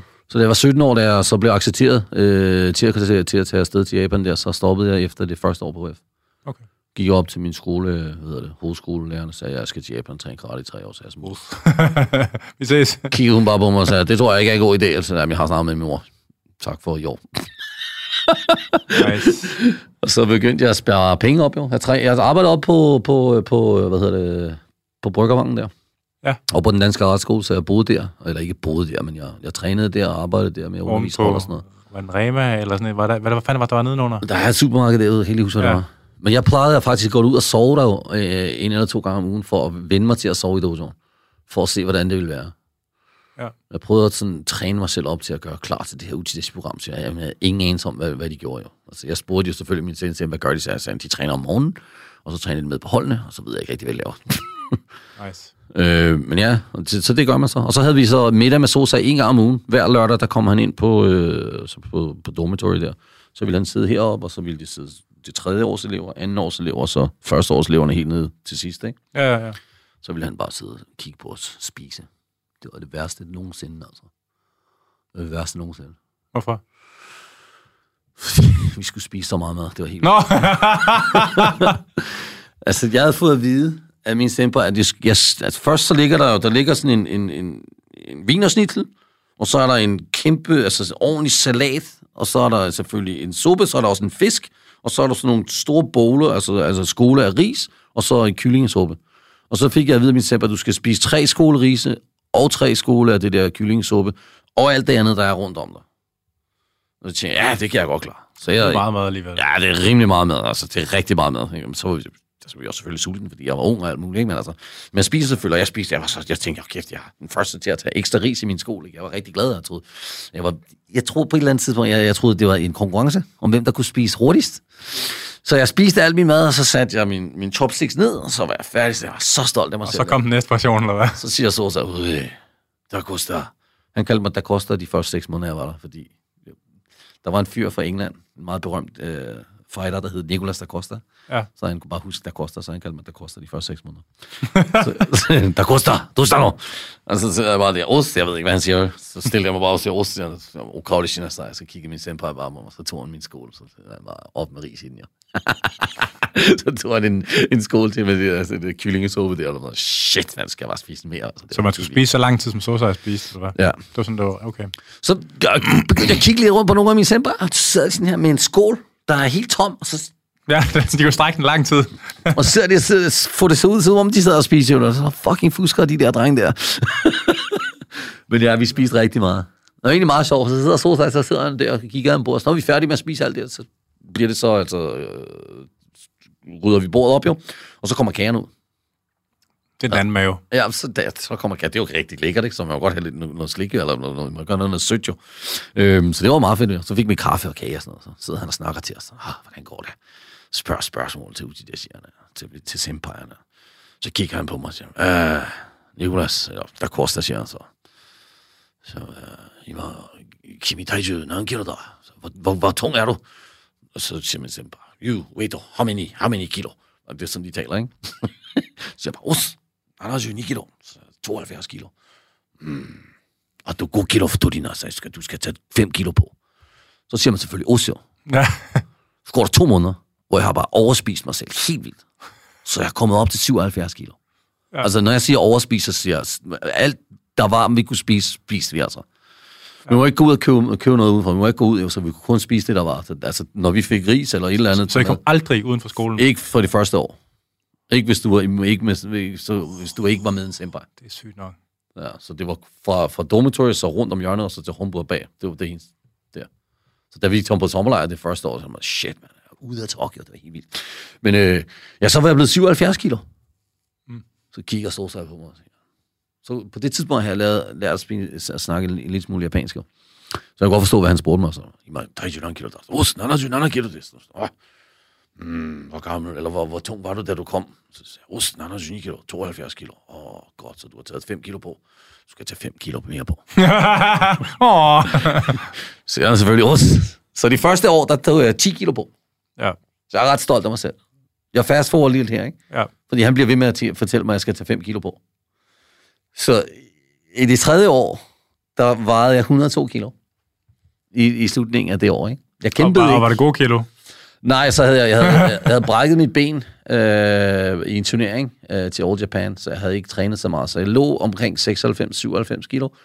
Og så da jeg havde brækket ben, så sagde jeg, nu skal det være nu, altså, så skal jeg bare have de der kilo på. Ikke? Så jeg gik op til 102 kilo, og så kommer sovstræner. Midt og mere, så på vejen ud, så kigger han på mig. Så begynder han at røre mit bryst og mine arme. Og gør sådan på hovedet. Så. Mm. Du skulle tage 5 kilo, eller hvad? Og han kigger på mig og siger, "Mm, skal jeg lige på natterne? Så Du er rigtig blevet stor, hvad? Så siger jeg, så spørger han igen, hvad?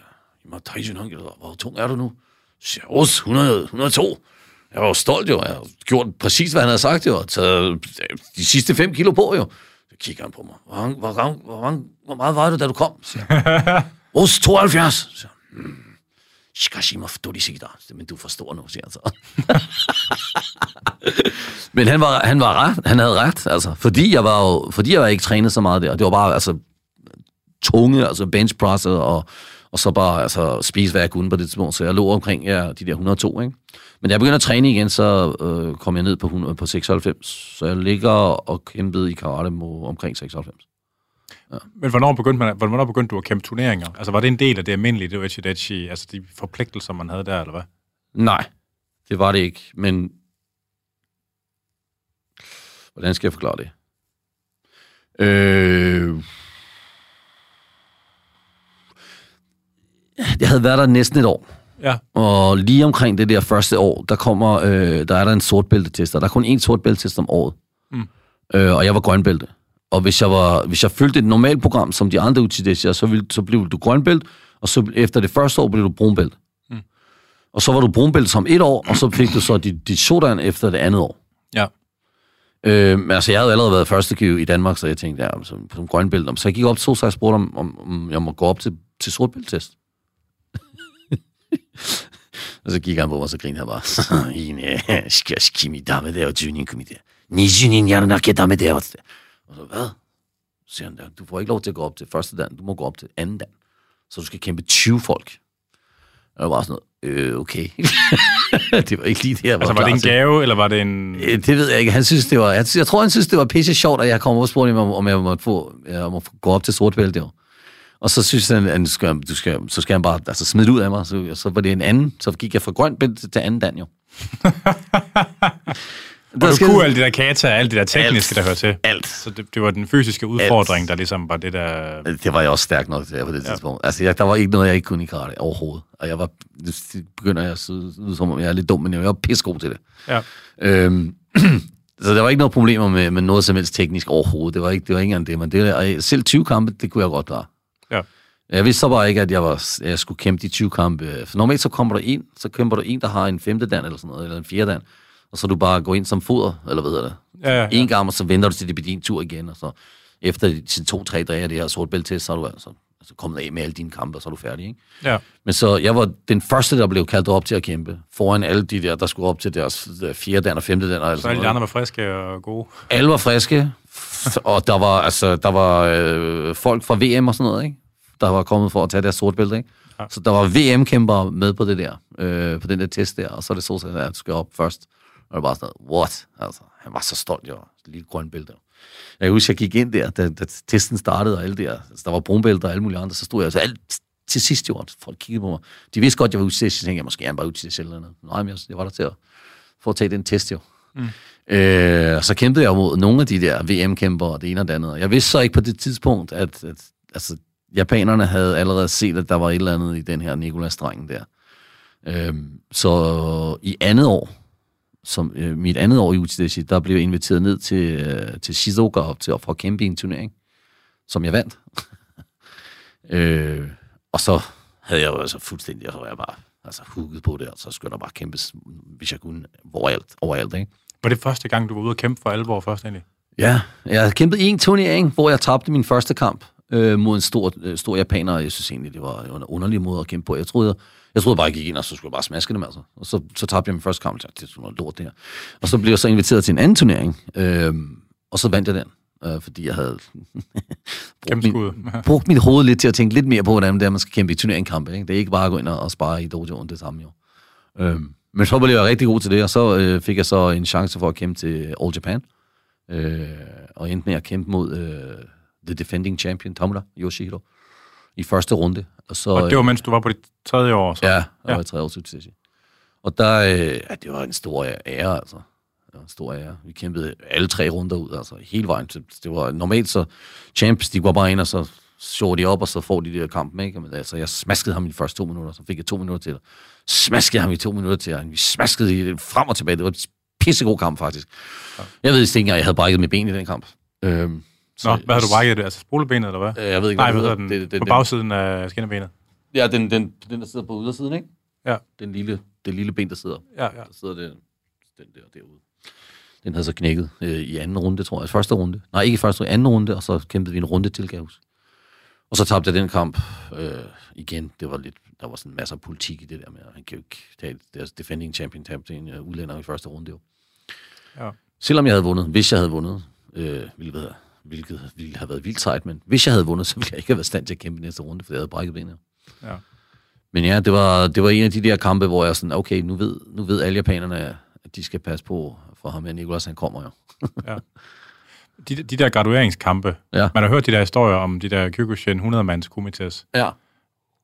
Øh, var det en ting der på håndbo? Altså sådan, kan du sige noget om det? Altså, er det, er det en røverhistorie i virkeligheden, at det var noget, man har gjort? Eller? 100 mandskamp? Ja. Nej, jeg har set 200 mandskampe foran mig. En fyr, der hedder Akira Masuda, øh, gjorde det i hans første år. Eller prøvede at gøre det i hans første år. Øh, så, så Muchidachi... Nej, mit, da jeg var første år, ja, okay, ja. Han var bare, altså, han var All Japan champion, ikke?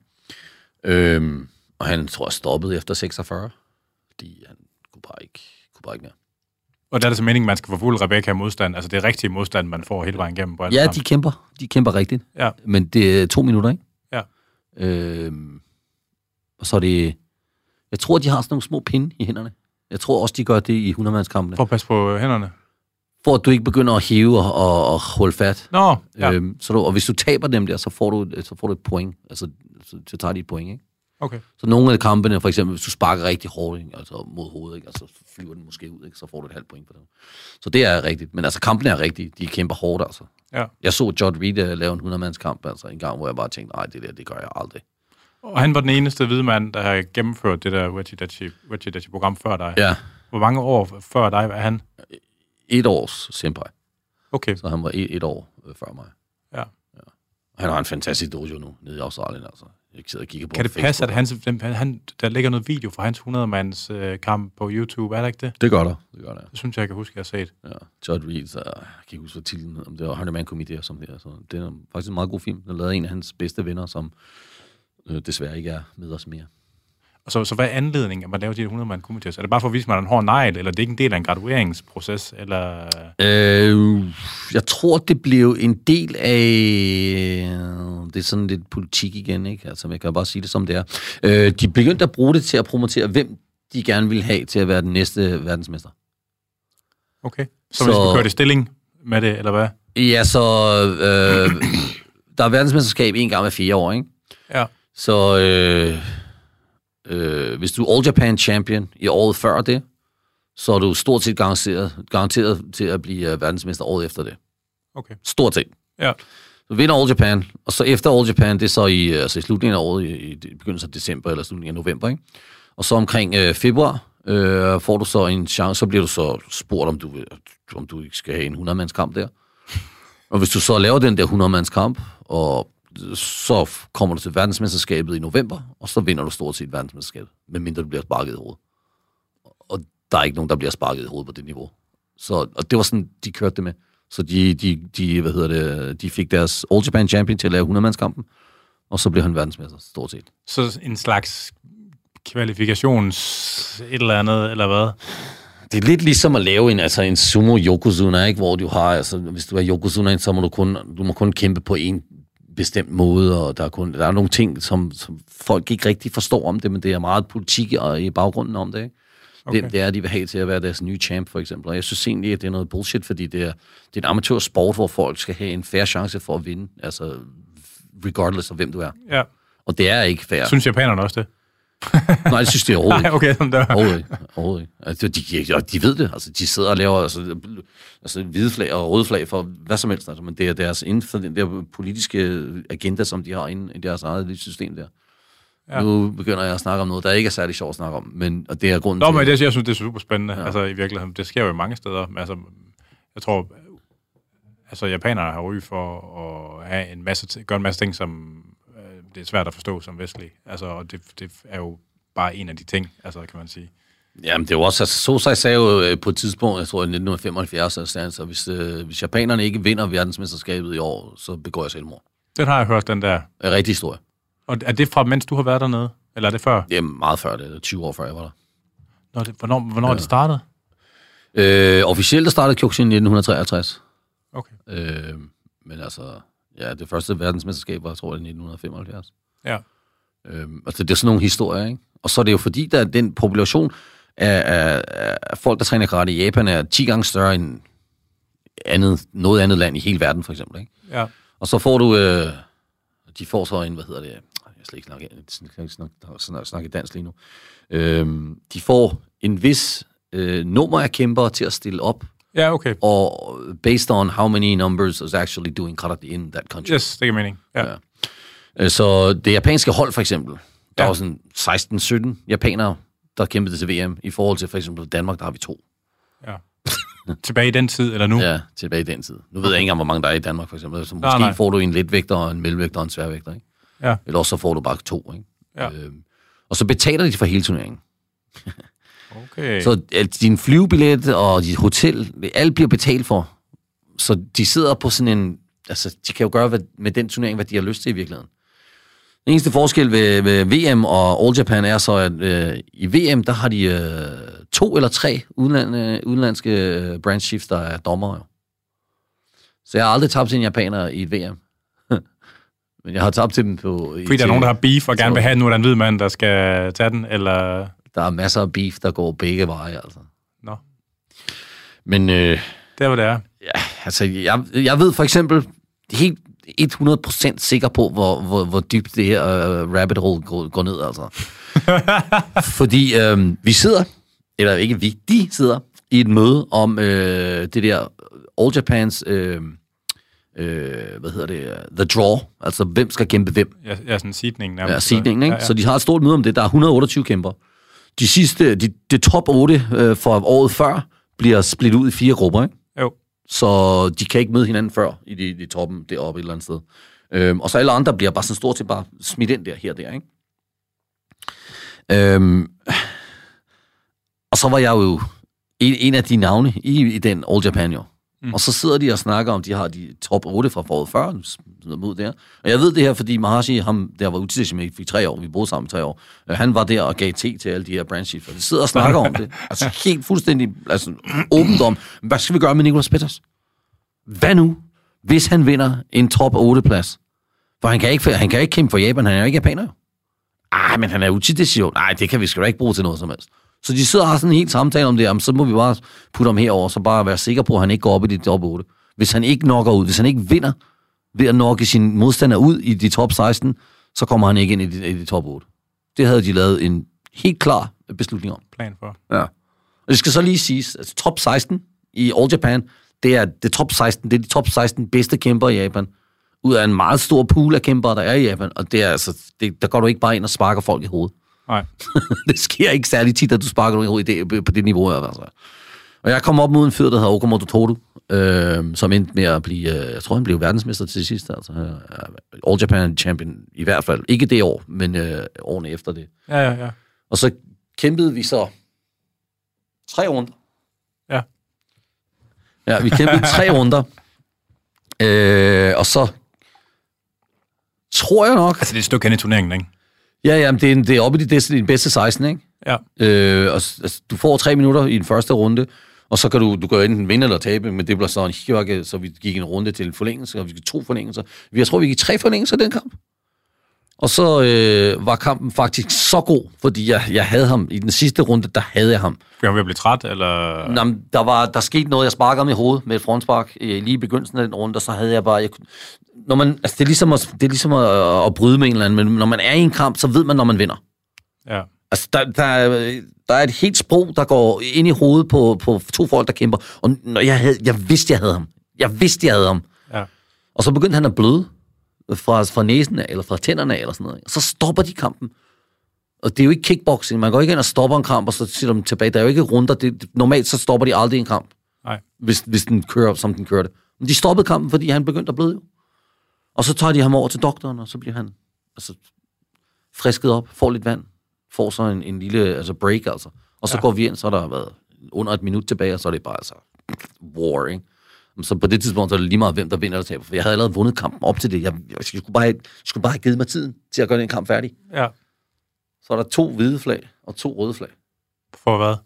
Til, der er fire dommer, ikke? Ja. Ja. Så en main referee i midten, så der er fem, der skal Nå, på sådan en kampen. samlet vurdering af... Ja. To gav mig flaget, og to gav ham flaget, og så dommeren, der står i midten, han gør sådan her. Han kigger bare på mig og siger 1, 2, 3, så giver han tilbage. Og der tænkte jeg, okay, nu har jeg, nu har jeg prøvet. Nu har man prøvet det. Nu har jeg prøvet det hele. Altså. Så året efter, så, øh, ja, så placerer jeg jo femte, nummer 5 i verden. Ikke? Øh, og jeg tror, jeg kæmpede mod tre japanere i den turnering. Det er så været året efter, du er færdig, Øh, eller hvad? ja, Uchidachi. det var 95, ikke? Ja. Så det er to år efter, jeg er færdig. Okay. Jeg havde vundet de, de europæiske øh, heavyweight øh, championship i Rumænien det år, for at få, for at placere mig til at, komme, øh, til at få en, en spot til at, til at kæmpe til VM. Ja.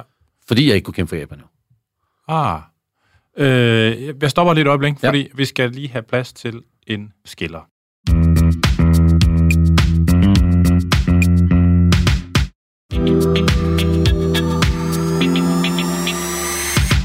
Og så er vi tilbage, fordi at jeg vil gerne høre om afslutningen af det der, det, det der ja, trainee eller ja. apprenticeship-program. Altså, hvad, hvad, hvordan, hvad sker der, når man er færdig? Ikke noget. Der er ikke en ceremoni, eller... Du har en lille ceremoni selvfølgelig, men altså, så er det bare overstået. Det var den mest bizarre dag i mit hele liv, faktisk. Jeg har trænet i tre år, levet og, og tænkt, spist, sovet karate. karate. altså, og det var med et formål, det var, og det var med et mål i hele den tid, det var bare at, at færdiggøre det her program. Øhm, Sosai var begyndt at blive lidt syg til sidst, øhm, så han, han brugte ikke meget tid på, på Hombu. Øhm, Kraft, eller hvad?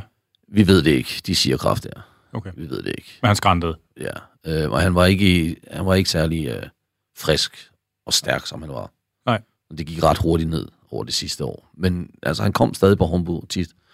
Øh, for eksempel det der Uchidashi hold der, jeg tror, jeg underviste næsten alle holdene det hele år der. Jeg tror ikke, Sosa kom ned mere end et par gange. Men så vil jeg gå op, og så siger jeg, jeg er klar til træning, og så siger han, okay, bare kør holdet. Så vil han komme ned, da vi var færdige, og sige, godt arbejde. Han kunne høre kierne op på, på tredje sal, og Han vidste godt, at vi trænede hårdt, jo. Øhm, ja, så kommer han ind til sidst, den sidste dag der, han var på hospitalet, øhm, og kom ud fra hospitalet for at komme og, og være der til vores gradueringsceremoni. Så får vi vores, vores plakke jo, øh, meget flot en med sådan, så en sådan en imprint af Solsides hånd på, og nogle løver og forskellige ting, og så står der så, congratulations, you've finished the 1000 days program. Øh, så tog vi nogle billeder, og så var vi bare færdige. Det var det. Og så er jeg bare sådan, hvad fanden skal jeg gøre nu? Altså, helt seriøst, hvad, hvad skal jeg gøre? Det er ligesom at komme ud af fængsel, eller... Ja, fuldstændig. Altså, hvad gør man så? Så havde jeg lånt nogle penge fra, fra Humboldt på det tidspunkt. Så sker der det, at jeg tog tilbage til Danmark og var her i et par uger. Og havde allerede købt en, en billet til at flyve tilbage til Japan. Havde du været i Danmark i mellemtiden? Eller, Nej, Wow. det var første gang, Du har jeg ikke set din mor i tre år? år. skal lige sige, at jeg, jeg tog afsted som 72 kilo knægt og kom hjem 102 kilo mand. det var bare sådan, at min mor, shit, hvad skete der? øh, men ja. Men ja, jeg havde jo allerede planer om at gå tilbage, jo. Ja. Jeg synes, jeg var ved at blive god til det der kæmperi der, så jeg tænkte, det vil jeg godt lige prøve at gøre lidt mere. Så havde jeg haft en middag med Solsej til sidst, øh, hvor han har spurgt mig, hvad mine planer var. Og der var mine planer så, altså, jeg skulle tjene nogle penge og give, betale dem tilbage. Jeg havde lånt, tror jeg, 8.000 dollars.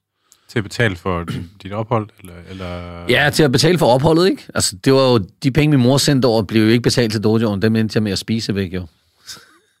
Der skulle proteinpulver til, og så skulle der ud og træne i en, i en, uh, i en vægtløfting uh, gym, og så der, pengene gik bare, altså.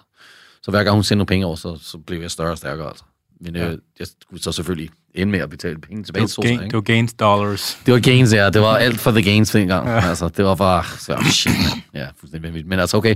Øhm, så jeg snakkede med Sosa den der, det sidste aften der, og spurgte, hvad, hvad mine planer var, sagde, at jeg ville tage tilbage til Danmark og øh, tjene nogle penge, så jeg kunne betale dem tilbage. Og så øh, ville jeg sikkert gå tilbage til skole. Så siger han, hvorfor øh, kommer du ikke og underviser på Hombu? Så giver jeg dig en, en løn, så kan du betale mig tilbage fra den løn. Og så kan du bare bo her på Uchidesi, altså, som, øh, som boss for din kohaj. Øh, og så, så kan du træne til at kæmpe, jo. Han ville godt have, at vi kæmpede mere, jo. Han ja. så, hvor god jeg var ved at blive, jo. Og så er det bare sådan ja, det er jo som en drøm kommet true, altså. Øh, så sker der det, mens jeg er i Danmark, at han dør. Øh, Nå. og så flyver jeg tilbage til Japan, og den nye boss øh, kigger bare på mig og siger, at jeg skal have mine penge nu, altså. Altså, det, jamen, altså, jeg er blevet ansat for, eller jeg kom tilbage for at, for at blive ansat som en instruktør her. Og så sagde jeg, det havde jeg sgu ikke hørt noget om. Og så var der nogen, der havde, andre havde hørt om det, og så kom snakken tilbage. Så det ender med, at jeg boede på, på Humbu på næsten et år mere, og betalte alle penge tilbage på seks måneder. Øhm, og så var jeg egentlig fri til at gøre, hvad jeg, hvad jeg havde lyst til. Ja. ja. Men øh, jeg var jo meget altså, hugget på at kæmpe, altså. Ja. På det tidspunkt. Ja. Og den, den historie, du så fortalt, altså øh, om, at du blev bortdømt i den sidste kamp, det er så, det er så der omkring. Du, det, det var cirka et år efter, ikke? Ja, det er så et, ja, det, ja, det er et år efter der, tror jeg. Okay. Et eller to år siden. Nej, nej, det er det ikke. Det er faktisk, øh, nej, det er det 26. år, men jeg tror, det er nogle år efter det. Jeg tror, det var, den sidste, det var sidste gang, jeg kæmpede til All Japan. Det er det eneste, jeg ved. Efter det, der var det, der kæmpede jeg, der kom det, uh, startede jeg at træne til K1. Tror jeg. Jeg kan bare huske, at jeg var færdig. Ja, det var fordi... Ja, det var faktisk den her. Nu kan jeg huske det. Øh, jeg tror, jeg var 26. 25 eller 26 på det tidspunkt. Øh, så den altså beslutning var for mig bare, at nu gider jeg ikke mere, fordi altså, jeg, jeg, jeg får ikke lov til at vinde. Jo. Nej. Øhm, Kunne du have vundet? Altså, altså, eller, ja, kunne det du tror jeg. Okay. Ja, det tror jeg. Jeg var stærk nok til det i hvert fald. Øhm, de ville jo ikke have mig til at vinde. Øh, så jeg havde fået, fået en, øh, en opportunity til at åbne en dojo nede i Australien. Og Okay. tænkte, det lyder da meget sejt. En dojo med et arbejde, noget jeg kan lide at gøre, så Australien, der er koalabær. Altså fordi, at organisationen i Japan gerne vil åbne noget dernede, eller nogen dernede, der ligesom havde et franchise, eller hvordan? Nej, der var en fyr, jeg havde mødt. Det havde været blevet inviteret ned til at undervise på en, på en lejr dernede. Og så var vi blevet rigtig gode venner, og så havde han spurgt, om vi ville komme og åbne en dojo med ham. Og så sagde jeg, ja. Nice. Så gik jeg op til den nye boss og sagde, prøv at høre, jeg har fået et tilbud til at åbne en dojo nede i Australien, og jeg kunne godt tænke mig at flyve til Australien og, og gøre det. Så kiggede han på mig og sagde, det er helt fint, det, det må du godt gøre. Men jeg synes lige, du skal kigge på det her papir, før du siger ja til det. Så stod der så K1 Fighting Corporation, Superfight, så var der en hel masse penge på den der. Så jeg var, du kan også, øh, become, du kan også blive øh, K1-fighter og tjene en hel masse penge, siger han så til mig. og så kigger jeg bare på ham og sagde, shit man, der var Andy Hook og alle dem jo stadig inde i øh, arenaen, ikke? Ja. Og det var sådan, vi sad bare med store øjne, og, og så bare, bare, det blev helt sådan, fuck, det er K1! Ja. øhm, Altså var det det, man sådan, du ved, altså, når man sådan sad og gokkede over kampsport, var der så K1, man... Øh, ja, for altså, helvede. K1 okay. var fedt, det var så fedt dengang. Det var så fedt. Øhm, altså live på tv, ikke? Ja. Live, mand. De var, så, de var simpelthen superstjerner, de der drenge der. Og så Mange, tænkte mange jeg... stævnerne var i Japan, de fleste af dem, ikke? Ja, ja. Ja. Og så tænkte jeg, hvis de andre Kyokushin-fyre som Andy Hook og dem, hvis de kunne gøre det, så kan jeg også gøre det. Ja.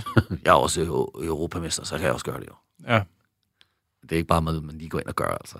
Nej, det er ikke noget, man bare lige går ind og gør. Det lærte jeg meget hurtigt, meget hårdt, altså. det, det må, må, må elaborate, please.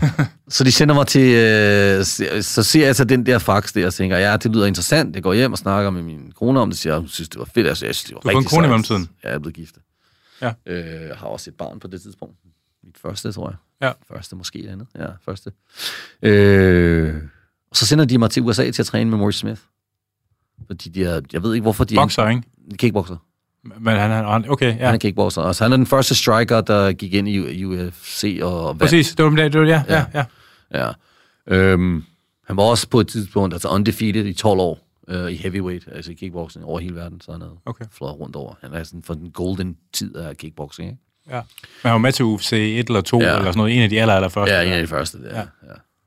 ja. Øh, så de sendte os derover, så trænede vi der, så, var, så lige pludselig så var jeg ude at rejse og træne og lære noget nyt, og kickboxing, jeg kunne ikke meget godt lide at blive slået i hovedet, altså, men jeg synes, det var sejt, og jeg synes, tænkte, kæft mand, og Andy Hook var jo min, min super idol, altså. Jeg tænker, hvis han kunne gøre det, så kan jeg også gøre det jo. Ja. Og så trænede vi i et par måneder, og så sagde Maurice Smith til coachen, at Nicolas bliver aldrig god til kickboxing, altså. Noget med at læse afstand og boksning? Ja, men så han kan jo ikke lige blive, blive slået i hovedet, altså. ja, nej, okay. så, så, så, det var det, det var det, og hans assessment af, af hvad, hvad jeg ville blive og ikke blive. Men hele det der miljø omkring de der hollandske, det der Golden Gloves og sådan noget, var det opstået på det tidspunkt? Ja, ja, det var det. Øhm, men fordi vi ikke havde nogen forbindelser med nogen i Holland, så blev, blev vi ikke sendt til Holland. Men det er der, vi skulle have taget og ned og trænet jo, altså, hvis okay. man skulle have gjort det rigtigt. Der var bare så meget politik med Kyokushin, altså. Det var bare... De, de havde deres hoveder over deres røvhuller, altså, vi skal være helt ærlige. Men så, øh, jeg så endte det som, jeg, jeg fløj frem og tilbage og trænede lidt med Francisco Filio og, og Glaube og dem øh, på deres træningslejre, når de skulle, de skulle bruge sparringspartnere. Ikke? Så i anledning af deres øh, Kyokushin, eller der... Eller ja, de kickboxing. Også, de, de var også i kickboxing. Ja, så Filio, han startede, han var den første, der fik lov til at, at, at kæmpe i K1 som Kyokushin-kæmper. Okay. Og så kiggede de ned af linjen og sige, hvem, hvem kan vi så få efter Francisco Filio? For Francisco Filio går ind og knocker Andy Hook ud i sin første runde. Jo. Ja. Altså i første kamp går han, smasker ham med, med et right hook, og så er han færdig. Ikke? Og så er det bare sådan, shit mand, nu kommer alle de her Kyokushin-folk. Ikke? Og der var jeg så en af de toppen. Jo.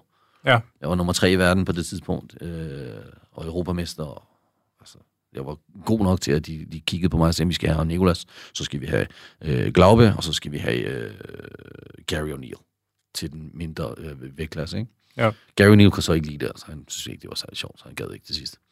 Men jeg gad godt, Filio gad godt, det var, altså, fordi vi tænkte jo, altså, gode penge på det på det tidspunkt. Ikke? Men så gik jeg ind til min første kamp mod Stefan Lego og bare bliver nokket ned, jo. Nå. Så fik jeg... I anden runde går han bare ind og slår mig i hovedet, så er det færdigt. Pareret med ansigtet. ja, for, ja. Så, altså, han, han, første runde, der lader han bare lidt rundt, og så kigger hans uh, coach til ham og siger, bare, skal bare ind og slå mig i hovedet, så falder han. Og det gjorde han så. Så. Det, det der med overgangen fra øh, knockdown-regler til kickboxing-regler, det der med at læse afstand og indstille sig på handsker, og, ja. altså, der, der, der er mange ting, der er anderledes. Altså, kan du sige lidt om, hvordan overgangen er? Øh... Altså, hvad for nogle, om du har sådan nogle bestemte ting, du lærte, eller altså sådan i, i den anderledes dynamik, det medfører, godt tænke på den måde? Øh, nej, øh, det er meget, meget svært at gå fra, fra karate til kickboxing, synes jeg. Det er næsten lige så svært at være altså, professionel fodboldspiller, så prøve at spille baseball. Ja. Altså, hvis jeg skal altså, compare til et eller andet, ikke? Ja. Øhm, det var så underligt at have handsker på. Ja. Og så var det underligt at blive slået i hovedet og underligt, hvordan kroppen reagerer til at blive slået i hovedet. Og når kom, folk kommer til at slå dig til, for det er det, de prøver De prøver det, at slå dig i hovedet. Det må man sige. øh, det var vildt underligt. Det var vildt underligt. Så de, de første to måneder var vi med på træningslejr med, med mig og Filio og, og Glaube, og så med Maurice der. Og så tog han os ned til sådan en Muay Thai øh, gym nede i, øh, i Los Angeles, hvor vi trænede med en, med en Muay Thai øh, træner, der hedder Saxon Janjira. Og så brugte vi hans gym som base for træning, Øh, og så holdt han puder for os, ham træneren, ikke? Men der var ikke særlig meget sparring, vi Og vi sparede ikke hårdt. Nej. Og vi sparede med, vi trænede med store handsker. Så første gang, jeg gik ind i kampen mod Stefan Lego, der fik jeg de der 10 ounce øh, handsker på for første gang. Jeg sagde, hold kæft, hvor er de små, de her handsker. Ja. Så hvad fanden skal jeg gøre med det her? For jeg var pissebang, jeg husker. Pissebang. For, for øh, hvad? Ja, for jeg vidste ikke, hvad jeg gik ind til. Ja. Jeg havde, jeg havde dårligt nok sparet, altså måske 10 gange havde jeg sparet i kickboxing, altså. Det kommer sgu da ikke ind til en europamester med. Altså, han har lige vundet europamesterskabet i, i kickboxing, altså kommer ind som en, en the new hotshot, the blitz, altså. Øh, så det var jeg slet ikke klar til. Nej. Det var jeg ikke. Jeg var ikke, jeg vidste Men du var måske heller ikke altså, blevet forberedt godt. Nej, overhovedet ikke. Altså ikke på den rigtige måde. Ikke blevet mentoret eller trænet på den rigtige måde. Det, det, kan, jeg, det kan jeg se nu og forstå nu, ja, ja, ja. det var den forkerte måde at gøre det på. Ikke? Så efter den kamp går jeg så til Kyokushin og siger, prøv at det, det fungerer ikke for mig. Det kommer ikke til at fungere for jer. Øh, så jeg, bliver, jeg vil godt stoppe med at træne karate. i en periode. Ja. Øh, fordi jeg kan ikke gøre begge to. Jeg kan ikke træne karate, undervise karate og træne karate, og så også træne kickboxing, hvis der jeg skal prøve at tjene penge på det, og det er professionel sport, jeg bliver nødt til at træne altså to gange eller tre gange hårdere end dem, der træner i kickboxing, og de er allerede 10 år altså foran mig i det der. Ikke? Ja, ja. Så jeg stoppede med karate, så flyttede jeg til USA og boede i seks måneder øh, for at træne med den der Muay Thai-træner. Hvad, hvad sagde de til det, at du gerne ville stoppe karate? De var okay med det. Nå. Den eneste... Fordi de vil gerne showcase dig som the next K1-kid, eller... Ja, ja. Okay. De håbede på, at der ville ske noget, med, hvis jeg trænede. Og Okay. Så jeg sagde dem, jeg skal nok få nogle resultater, men jeg bliver nødt til at fokusere på én ting. Ikke? Så de, de støttede mig faktisk igennem den periode. De, sendte, de betalte for mig til at flyve USA og sådan noget. Øh, og så sagde de, at øh, om tre år er der et VM. Der skal du kæmpe. Så skal du. Der skal jeg kæmpe. Ja, okay. Det, det var det. Og så fik jeg min kamp mod Stefan og så fik jeg ikke en kamp i K1 for næste to år. Ah, Og så kom VM'et. samtidig med det næste K1. Ja, så, men jeg var egentlig glad for, at jeg fik tid til at bare træne i kickboxing, for jeg startede helt forfra.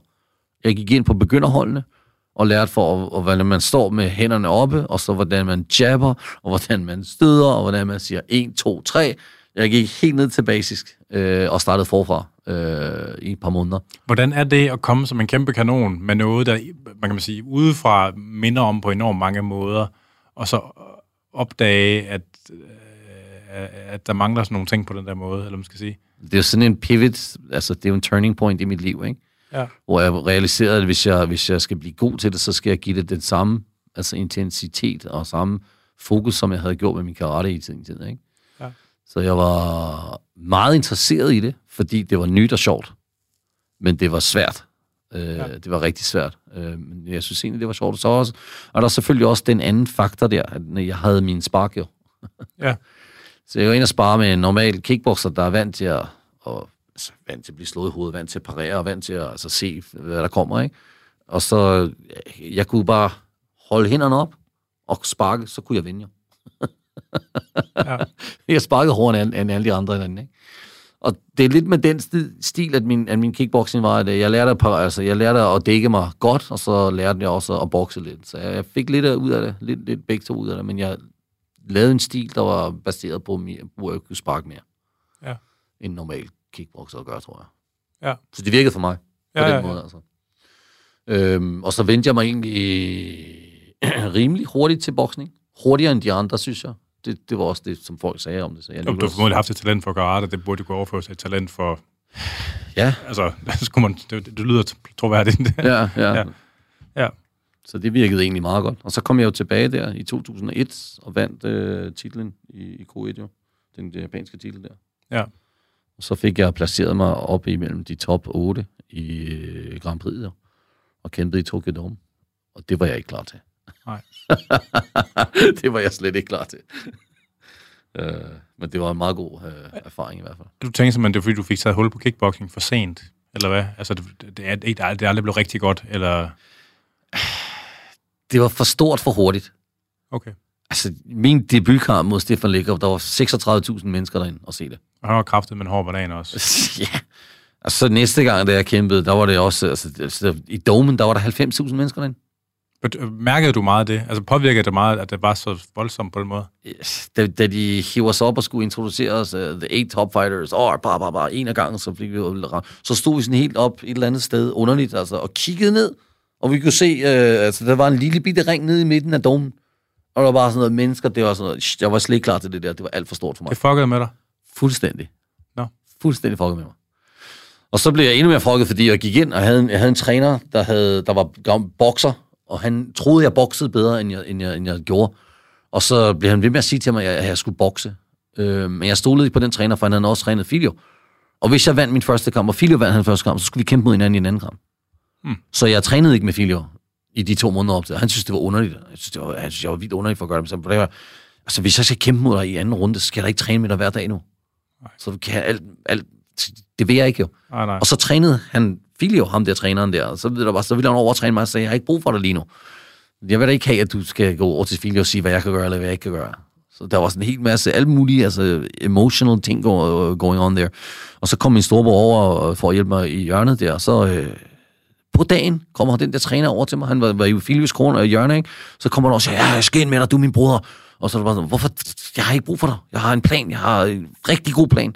Skal op mod The Red Scorpion, altså Alex Ignashov. Og jeg ved, at han ikke er særlig god til lovspark. Altså, hvis jeg bare kan holde hænderne op, og ikke blive smadret, smasket i hovedet, så kan jeg bare lov, lovsparke ham, lovsparke lovsparke ham, og så falder han sikkert ned i tredje runde. Det var planen. Ja. Kommer han ind til mig, og første runde, så går det præcis som jeg havde planlagt. Og jeg kan se, at han, han kan allerede ikke særlig godt lide mine lovsparker. De sidder, de rammer godt, ikke? Ja. Jeg bliver ikke, øh, altså, jeg går ind ikke ind og, og prøver at bokse, men jeg prøver bare at, at overleve på min spark, jo. Mm. Kommer han ud til mig, ja, altså, i, i det der minuts pause mellem runderne, så du skal ind og bokse med ham, du skal ind og bokse med ham, du skal ind og bokse med ham, du kan sagtens der med din boksning. Og jeg sidder bare, jeg er fuldstændig forvirret ind i hovedet. Med 90.000 mennesker, der sidder rundt om og kigger. Og alt det der pres og alt det der. Og så går jeg ind, og så starter anden runde, og så tænker jeg et eller andet, fordi det var det sidste, han sagde til mig, du skal bokse, du skal bokse, bokse. Så begynder jeg at tro, at jeg kan bokse med ham. Og så fanger han mig, altså han parerer mit hook, og tager fat med mig, så får jeg bare knæet og får brækket min næse, ikke? Bum. Så det var en rigtig dårlig dag. rigtig Knockout, dårlig dag. eller- Nej, jeg eller- blev ikke knockoutet. Jeg fik bare fuldstændig smadret min næse. Og så stod jeg og kiggede. Altså, jeg vidste, der var noget galt med mit hoved, fordi jeg kunne se, at der var et eller andet underligt her, ikke? Og så kiggede jeg op på tv-skærmen, og så var der bare sådan, min næse var bare pff, helt flad, ikke? Og så tænkte jeg, shit, mand, det kan jeg sgu da ikke kæmpe med. Altså, doktoren ville jo have stoppet det alligevel, ikke? Men jeg sagde, nej. Kunne du trække vejret? Ja, det kunne jeg godt. Okay. Det gjorde ikke engang særlig ondt, men jeg kunne bare se, at min næse var fuldstændig altså flad, hvor den ikke skulle være flad, ikke?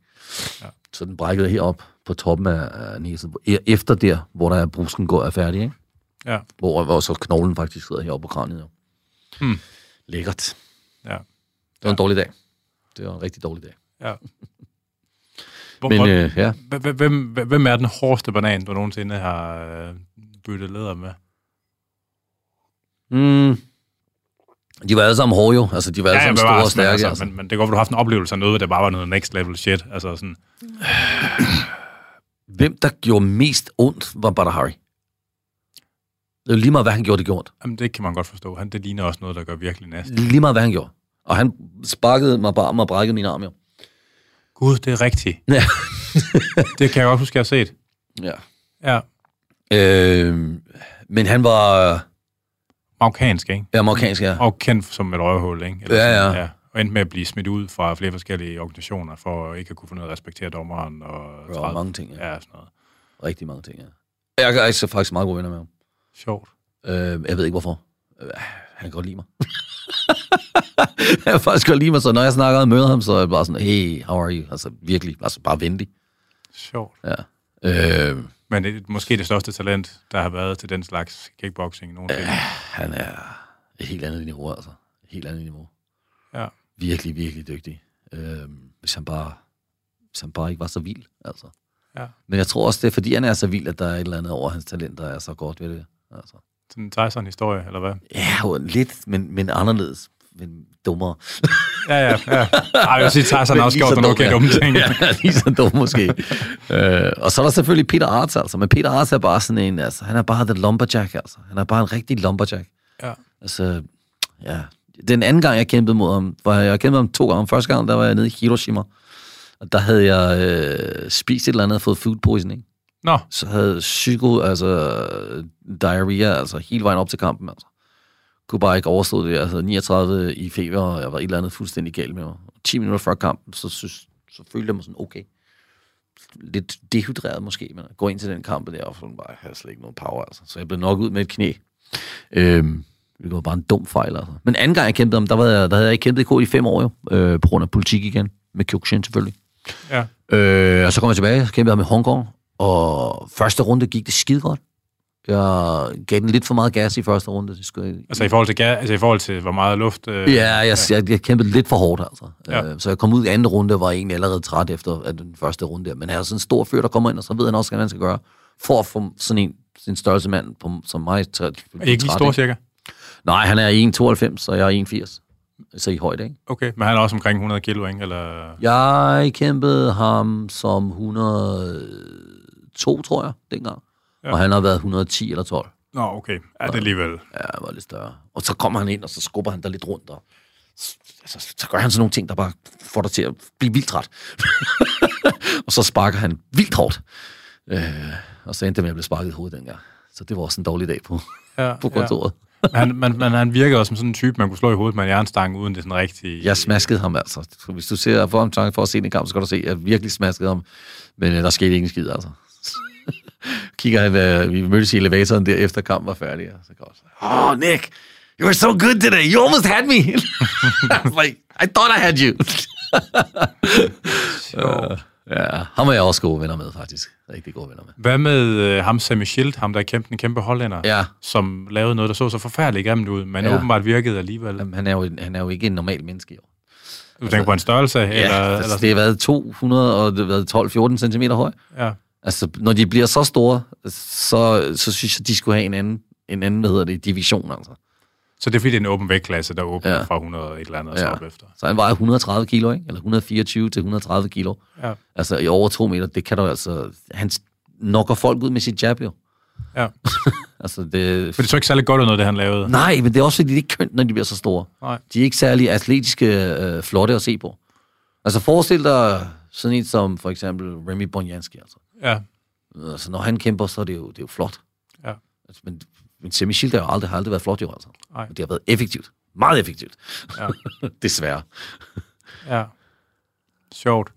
Ja. Øh, et spørgsmål, jeg glemte tidligere. Der, Ja. ja. der, der er jo mange af de der karateklubber rundt omkring i verden, og alle, alle, alle, alle dem der, sådan, de her japanske kampsportsklubber, der har de her tradition med, så tager man over og besøger sin, sit hovedsæde, sin håndbu, Ja. og så er det ofte noget med, at så er man ude at drikke med en af cheferne, eller måske chefen selv, som kører sig selv fuldstændig i sænk. Ikke? De skal bære ham hjem, og næste morgen så er det op, og så er man gameface på, og så snakker man aldrig om det, der er sket. Og jeg har hørt, altså jeg har hørt om noget lige, altså det, nej, fuldstændig det samme, i arbejdssammenhængen, Ja. det der, ikke? Hvor, hvor, hvor den- der, der er sådan et underligt glitch i den der autoritetskultur, der er i Japan. Kan du bruge, altså, nu har du boet der i mange år, Ja. og formodentlig øh, internaliseret noget af det på en eller anden måde, ikke? Ja. Kan, kan du sige lidt om det? Hvordan det, hvordan det fungerer, det der? Altså, Øh, det, det er... Det er japansk kultur. ja. Jamen, det, er- det er jeg med på, men... men øhm, men det er, det er et koncept af noget, der hedder Budeko. ja, Så Budeko er, når man er ude med sine bosser, øh, og de så siger, akio Budeko det nummer, ne? Så siger nu drikker vi øh, under, uden regler.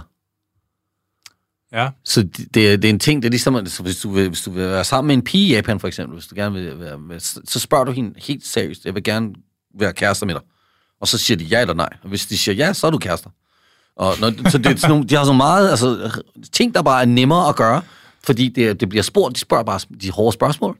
Og for eksempel, når det er bodego, og de er ude at drikke, så er det sådan, noget, i dag der drikker vi bare, som om der ikke er nogen regler.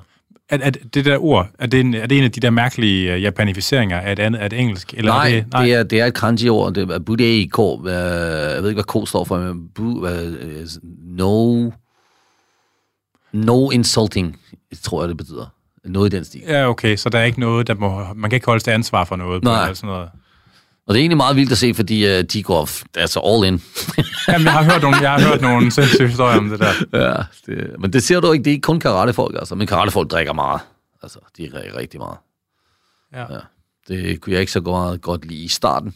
det, det lærte jeg.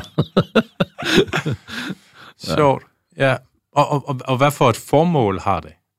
Jamen, det er jo fordi, det er, altså, der er jo så meget øh, stress omkring reglerne og, og samfundet, altså i, i stort set, ikke? Og det er jo bare for at give et øh, altså, stress relief, altså bare komme ud med noget lort. Og der er ikke nogen, der tænker, at det kan være, at nogle af de der regler, der gør folk bliver stresset, det var en lettere måde at forsøge ligesom at, at skrue lidt ned for nogle af dem. Jamen, de kan jo godt lide at blive fulde og gøre sådan nogle dumme ting, jo. Det er nemmere for dem at, at dele med deres stress på den måde. Det er bare, det, bare deres samfund er på den måde.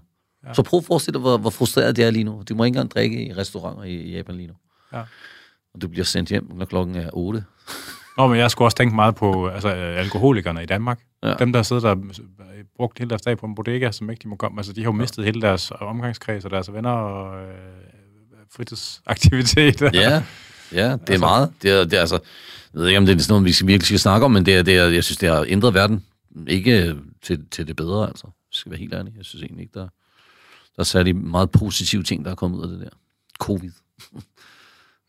Ja, jeg, jeg synes, nu, der er nogle positive ting også. Det der med, at man, kan, man har haft mulighed for at connecte med sin familie på en måde, som man, øh, altså, Nå, efter, ja. efter man har begravet dem ude i haven. Men altså, Ja. eller nej, men... Øh, Ja, faktisk, så der er faktisk nogle fantastiske ting, der skete for mig. Øh, fordi jeg havde jo været i Japan, øh, ja, det er et år siden, så det, jeg er 29 år på det tidspunkt. Ja. Og jeg var gift med en japaner i mange år. Blev skilt, og så var jeg sammen med en, en anden japaner. Øh, indtil covid ramte. Ja. Jeg var lidt blindet af det forhold, fordi jeg synes, jeg var dependent on, altså på hende, ikke? På, på det forhold, jeg havde med hende, fordi vi kørte en forretning sammen. Og så rammer covid, og så er hun ude og, og arbejde med alle hendes manager, og gør det ene og det andet, men hun kan ikke komme og se mig. hun kan ikke komme og se mig. Det er farligt. Altså, På grund af corona? Ja, på grund af corona. Nå. Og så siger jeg, jamen, jeg ser jo ikke nogen andre mennesker overhovedet. Jeg sidder i min lejlighed og, og arbejder på mine YouTube-videoer og lærer, hvordan man redigerer og skyder forskellige ting og prøver at finde mig selv igen. Ikke? Så jeg gik gennem de der tre måneder, for vi havde lukket vores gym i næsten tre måneder. Så jeg sad stort set derhjemme hele dagen og bare altså, tænkte over YouTube og det ene og det andet. Så, så realiserede jeg, jeg gik gennem sådan en helt selvrealisation, hvor jeg tænkte, shit mand, der er en hel masse ting, jeg har fortrængt, og jeg ved ikke, hvem jeg er mere. Du tabte dig selv. Så kiggede jeg rundt på mit værelse og tænkte, hvad er der for nogle billeder, har jeg hængende på? Der er jo ikke en skid af mig selv hen her. Der er ikke noget personlighed. i. Så jeg gik igennem sådan en helt periode, hvor jeg var sådan, shit mand, så øh, åbnede de så op for, vi åbnede op for boksen igen. Og så øh, bryder jeg op med hende. Jeg så slår op med hende, fordi jeg synes, jamen, jeg tror bare Det, det sagde du ubehageligt tæt på det der med boksning. Ja, nej, nej, men, altså, men, men så, så jeg slår op med hende, ja. Ja. og så øh, et par måneder senere, så altså, går jeg igennem mere selvrealisation, og virkelig har fundet mig selv igen, og tænkt, shit, det er, det er virkelig noget, jeg har mistet. Og så møder jeg min, min, min kæreste nu, som vi er, blevet altså fiancé? Vi, er, vi skal giftes og alt muligt, og det har været det bedste år nogensinde. Altså. Ja. Så for mig var det faktisk positivt, fordi jeg var i, i stand til at finde mig selv igen, Ja. på en god måde. ja. Det var godt, at trods alt var et eller andet positivt. Så. Ja, der var noget positivt i det. Ja. Øh, det er din... Ja, ja, ja. Øh, nu, jeg har allerede brugt, vi har allerede brugt en time og 35 minutter af din tid, så nu, nu springer vi lige en lille... Jeg har, jeg har, har sygt mange flere spørgsmål i virkeligheden. Nu springer vi lige en lille smule. Øh, du var i K1 i syv år i alt, eller sådan noget, kan det passe? Jamen, jeg havde fem år, hvor jeg ikke kæmpede, fordi jeg brækkede mit, mit skinben. Ja, Så jeg kæmpede ikke i K1 i fem år. Øh, Jeg kæmpede i Australien og øh, Holland. hvornår havde du sidste kamp? 2000 og... Den sidste kamp, jeg tror, 2009, Okay. ja, mod sådan en kæmpe koreaner.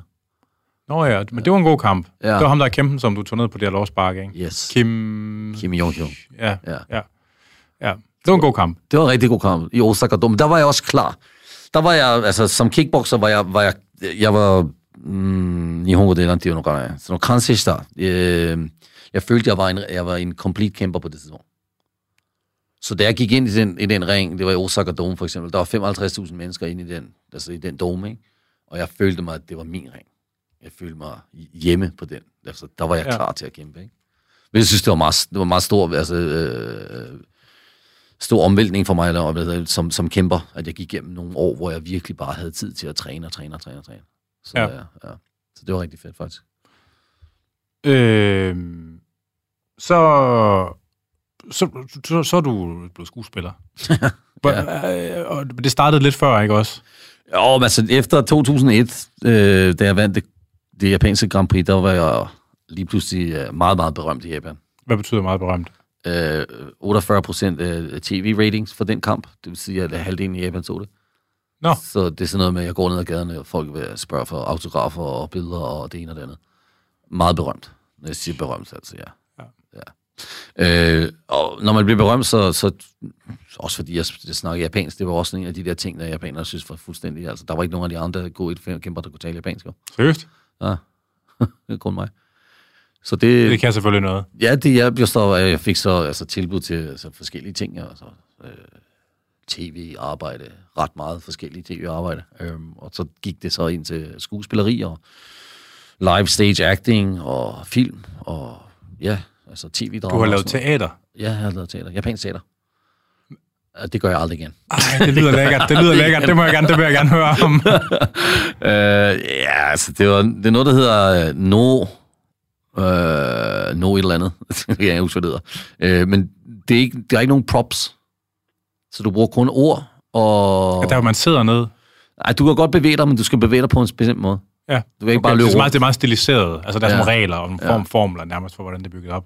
Det er, den, altså, det er, jeg tror, det er over 300 års historie med det der no, Nogakudo, tror jeg, det hedder. Øhm, øh, og så, de må kun bevæge sig på en meget bestemt måde. Ja. Og så går de sådan rundt sådan meget men det er rigtig sjovt, men når man sidder og, og, og ser det, så, så, så kan man se hele historien, man kan se billedet af, hvad der sker, men de har ikke brugt nogen props overhovedet. Og jeg synes, det var meget interessant, at jeg fik en chance til at være med på sådan en, en, en modern version af det. Men vi trænede til det skuespil så meget, altså. Hvis jeg havde haft et normalt arbejde, så havde jeg aldrig nogensinde været i stand til at gøre det der. Og det var så svært. Og hver gang, vi, vi havde 13 øh, hvad hedder det, episoder, som vi var ude og viste til folk jo. Øh, ja. Og hver gang, altså en uge efter den anden, så, så ændrede de på skriftet. Og jeg har meget svært ved at lære japanske skrifter. Øh, hvad hedder det, sådan nogle scripts, lines, ikke? Rigtig svært. Okay. Så det var, det var et nightmare. Altså, det var bare et nightmare. Jeg synes egentlig ikke, det var så sjovt, som de alle sammen synes, det var. De går rundt og siger, ja, det er pisse sjovt. Vi skal ud og stå foran alle de her folk, og det ene og det andet, og der er 2.000 mennesker, der sidder og ser os. Jeg har kæmpet foran 90.000, og jeg sidder bare og tænker, at det er sgu egentlig ikke særlig nerve-wracking det her. Det er da meget sjovt, men altså, okay. Ja. Det var ikke noget, det var ikke noget, jeg kunne... Det var en god oplevelse, men kun for det, det var. Altså, det var sådan en gang. Det var nok for mig. Træner du karate den periode? Nej. Du stoppede helt med at træne? Fuldstændig. Nå, hvordan er det, når du brugte så meget af dit liv på det? Jeg brugte næsten 25 år på karate. Ja. Øh, og så switch, switchede jeg helt til kickboxing jo til sidst jo, og var egentlig okay med det. Jeg synes egentlig, at det kan godt være, at jeg lyder som lidt af en snobbe, men jeg synes egentlig, at karate er lidt for simpelt. Ja. Lidt for simpelt. Altså fordi du har set noget mere efter, kick, efter at have været udsat for kickboxing, eller hvad? Ja. Ja. Det, der er for meget politik i det for en ting. Og ja. så er det, det, det er helt sikkert uddateret. Altså, hvis du kun træner karate, og du vil være altså, god til kampsport, så bliver du nødt til at lære og, og, og, altså, at rulle rundt på gulvet og lave nogle chokes og lave nogle armbars og nogle forskellige ting. Så hele MMA-ting. Hvis du ikke ved, Men sådan var karate vel i virkeligheden også det var det jo. starten. Det altså. var det, ja. Det er ja. netop fordi, at det blev fokuseret på en, en, en karate-turnering, at det er, det er hele den fokuserende. Det er det samme med judo. Judo er også sejt. Ja. Altså original judo er rigtig sejt. Øh, kendo er endnu sejere faktisk, fordi det, det er, hvis, de, hvis de tog din kendo-svær væk fra dig, back in the day, så var det altså full on MMA. Så var ja. det bare med, hvem du kunne få med, med hjælpen af først. Hvis du havde fået din hjælp taget af, så, så tabte du.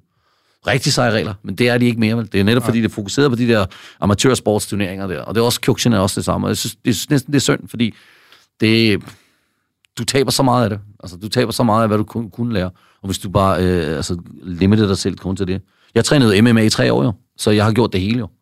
Og jeg kan se forskellen hvad karate er godt for, hvad det, hvad det er godt for, er egentlig godt for, for børn i virkeligheden, ikke? Men altså, som, som kampsport er den ikke særlig altså, inklusiv overhovedet. Nej. Øh, MMA, det, det er noget, altså jiu-jitsu med eller uden gi, ikke? Jeg trænede mest uden gi, fordi hvis jeg skulle kæmpe i, i Pride på et eller andet tidspunkt, så var det uden gi jo selvfølgelig. Så, ja. jeg, så jeg trænede uden gi det. Og så er der selvfølgelig kickboxing, som jeg synes er en, en flot sport. Så er der selvfølgelig normal boksning også, hvilket er lidt andet stil, og jeg er ikke så meget glad for bare boksning, fordi jeg synes, det bliver lidt... Øh, bliver meget skubbet rundt øh, på dårlige bokser. Øh, det kan være meget flot, når det er gjort på den rigtige måde. Men jeg synes, den der, jeg synes MMA i dag, hvor de ikke går ned til på, på, på gulvet særlig tit, men de står op og kæmper. Vi alle kan det hele jo. Altså ja, meget. men det er det, der er så sejt ved det. Ikke? Ja. De går ikke ned på gulvet, men hvis de går ned på det, så, så ved de også godt, hvad de skal gøre dernede. Der er også den der spøjse dynamik af, at dem, der er rigtig, rigtig gode grapplere, ikke, de kan tillade sig at bokse mere frit, fordi de ikke længere er bange for nedtagninger. Ja. Så der er sådan en omvendt dynamik, at dem, der er de bedste grapplere, de har fået mere tid til at bokse i virkeligheden på ja. en spøjs måde. Altså, ja. Det synes ja. også er sejt. Altså, der er ingen tvivl om, at MMA altså, er helt sikkert den mest inklusive sport, du kan være i, når det kommer sådan, ikke? og snakke om, om kampsport. Ikke? Grunden til at spurgte det der med, om du stoppede med karate, det er jo også, at, øh, at der er jo nogle folk, der ligesom finder glæde i processen. Mm.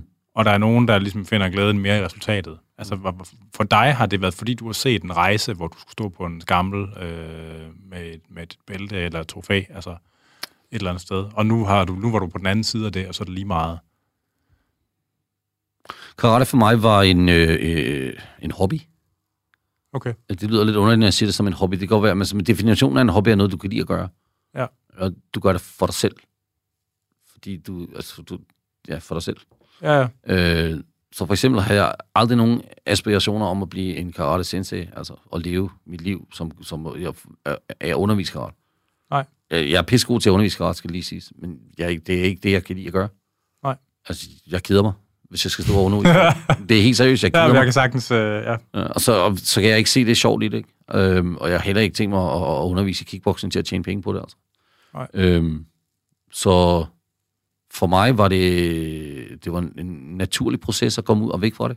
Altså, det var bare sådan, ja, nu har jeg trænet det, og har jeg gjort det, og nu er jeg sådan, næsten overstået. Altså, det er bare overstået for mig. Ja. Hvis jeg ikke skal kæmpe, og så hvis jeg ikke skal bruge det til noget spe- specifikt, altså, så er der ikke nogen grund til at fortsætte med det. Er en bog, der er lukket. Altså, det er jo det er underligt, fordi så... jeg kan det hele jo. Altså, jeg kan jo gå ind og træne i, i karate hvor som helst i verden, og så vil jeg følge med på et hold, eller jeg kan høre, køre et hold og undervise et hold, hvis det var det. Ikke? For jeg har gjort det så meget, at det bare sidder derinde. Ikke? Øhm, men så jeg begyndt at træne med, med en K1-fyr, der er the cruiserweight champion i Japan lige nu, under 90 kilo. En iraner, der hedder Sina. Og så øh, her forleden, helt tilfældigt, så var det kun mig og ham, der var der. Vi træner jo Begynder at træne med, altså taler vi sådan noget fitness, eller taler vi... Øh, kickboxing. Okay, ja. Ja. Så jeg holder puder for ham, og Ja, ja. har nogle andre folk, der kommer ind. Jeg har et lille hold, der kommer ind og træner en eller to gange om ugen. Ikke? Ja. Så vi var mandag morgen, og så fredag morgen. Ikke? Så fredag morgen, der var det så kun bare mig og ham, der var der. Og så tænkte jeg, Åh, det kan være det i dag. det kan være det i dag. Så jeg rappede mine hænder, jeg puttede mine shin pads på, puttede handskerne på, jeg har også et mouthpiece, og så sparede jeg ham. Og jeg har ikke sparet i over 10 år.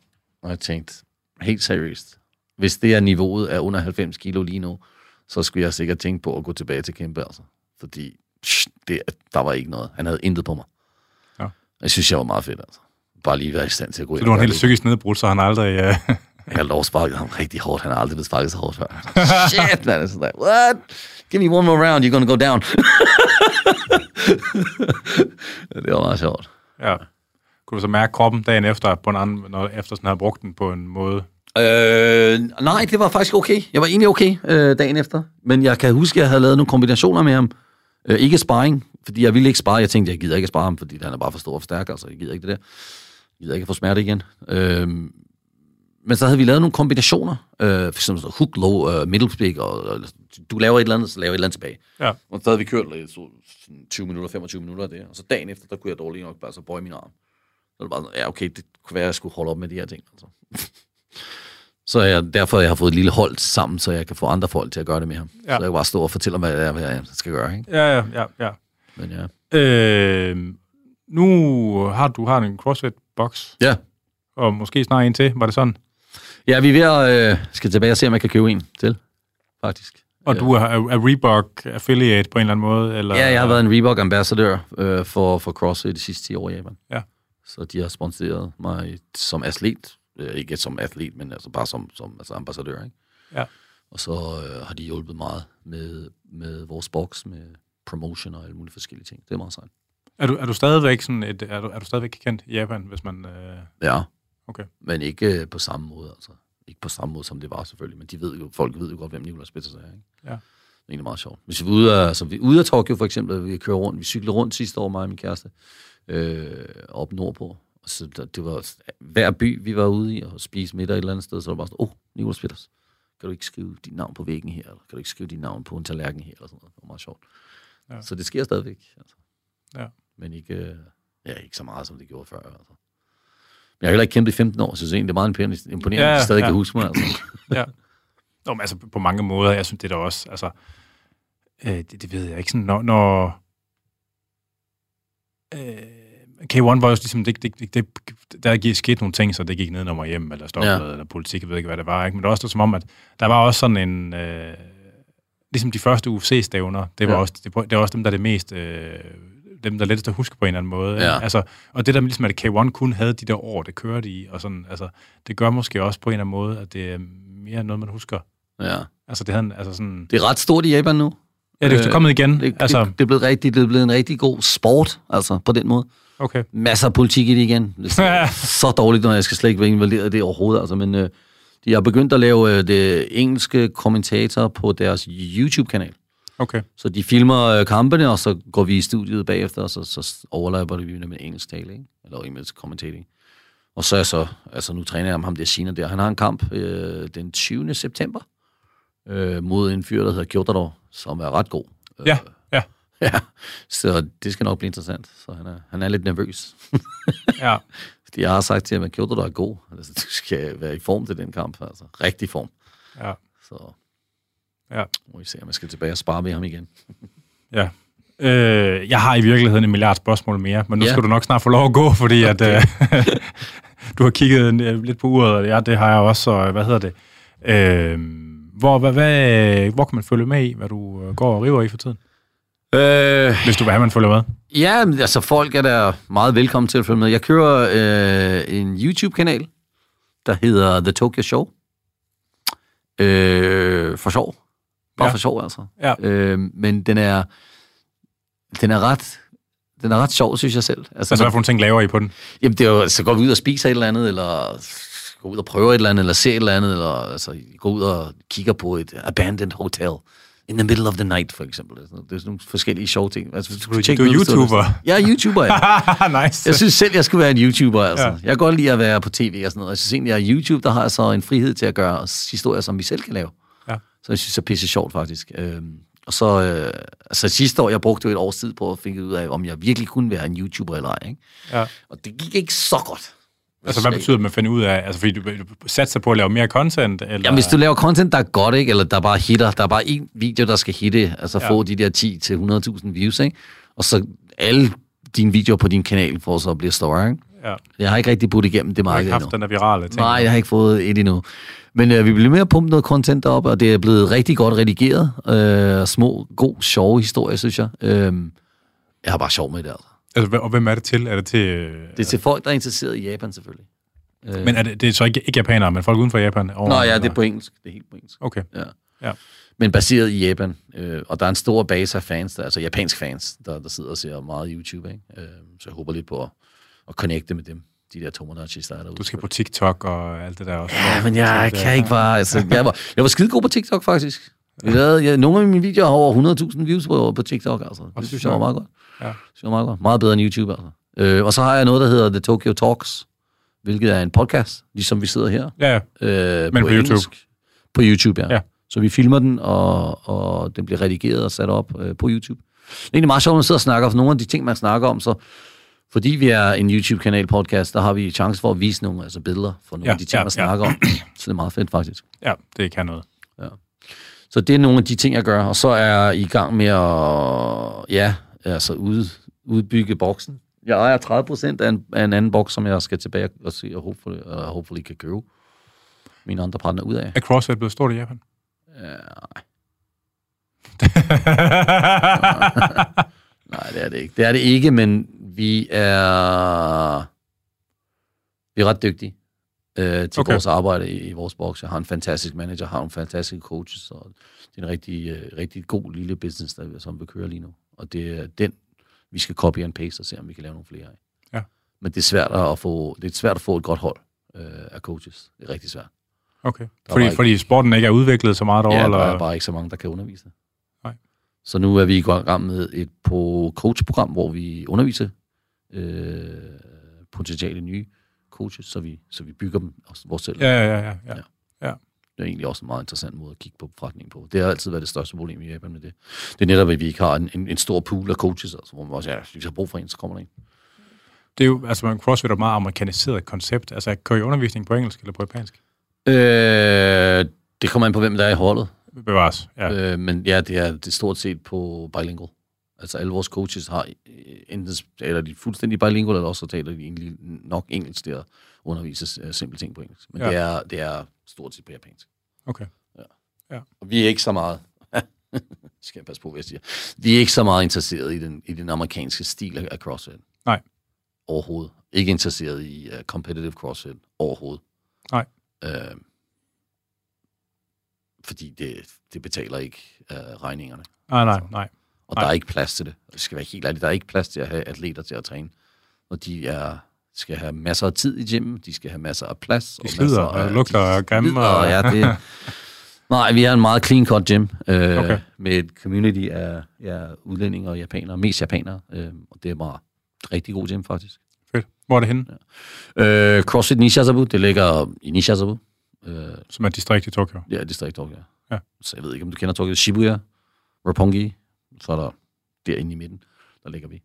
Nice. Det er sådan et dyrt område, for at sige det helt ærligt. Og Pisse dyrt øh, husleje, men øh, det har været det værd at opbygge den der. Ja. Fedt. den største i Tokyo også. Altså room size, altså Okay. meget større end de andre.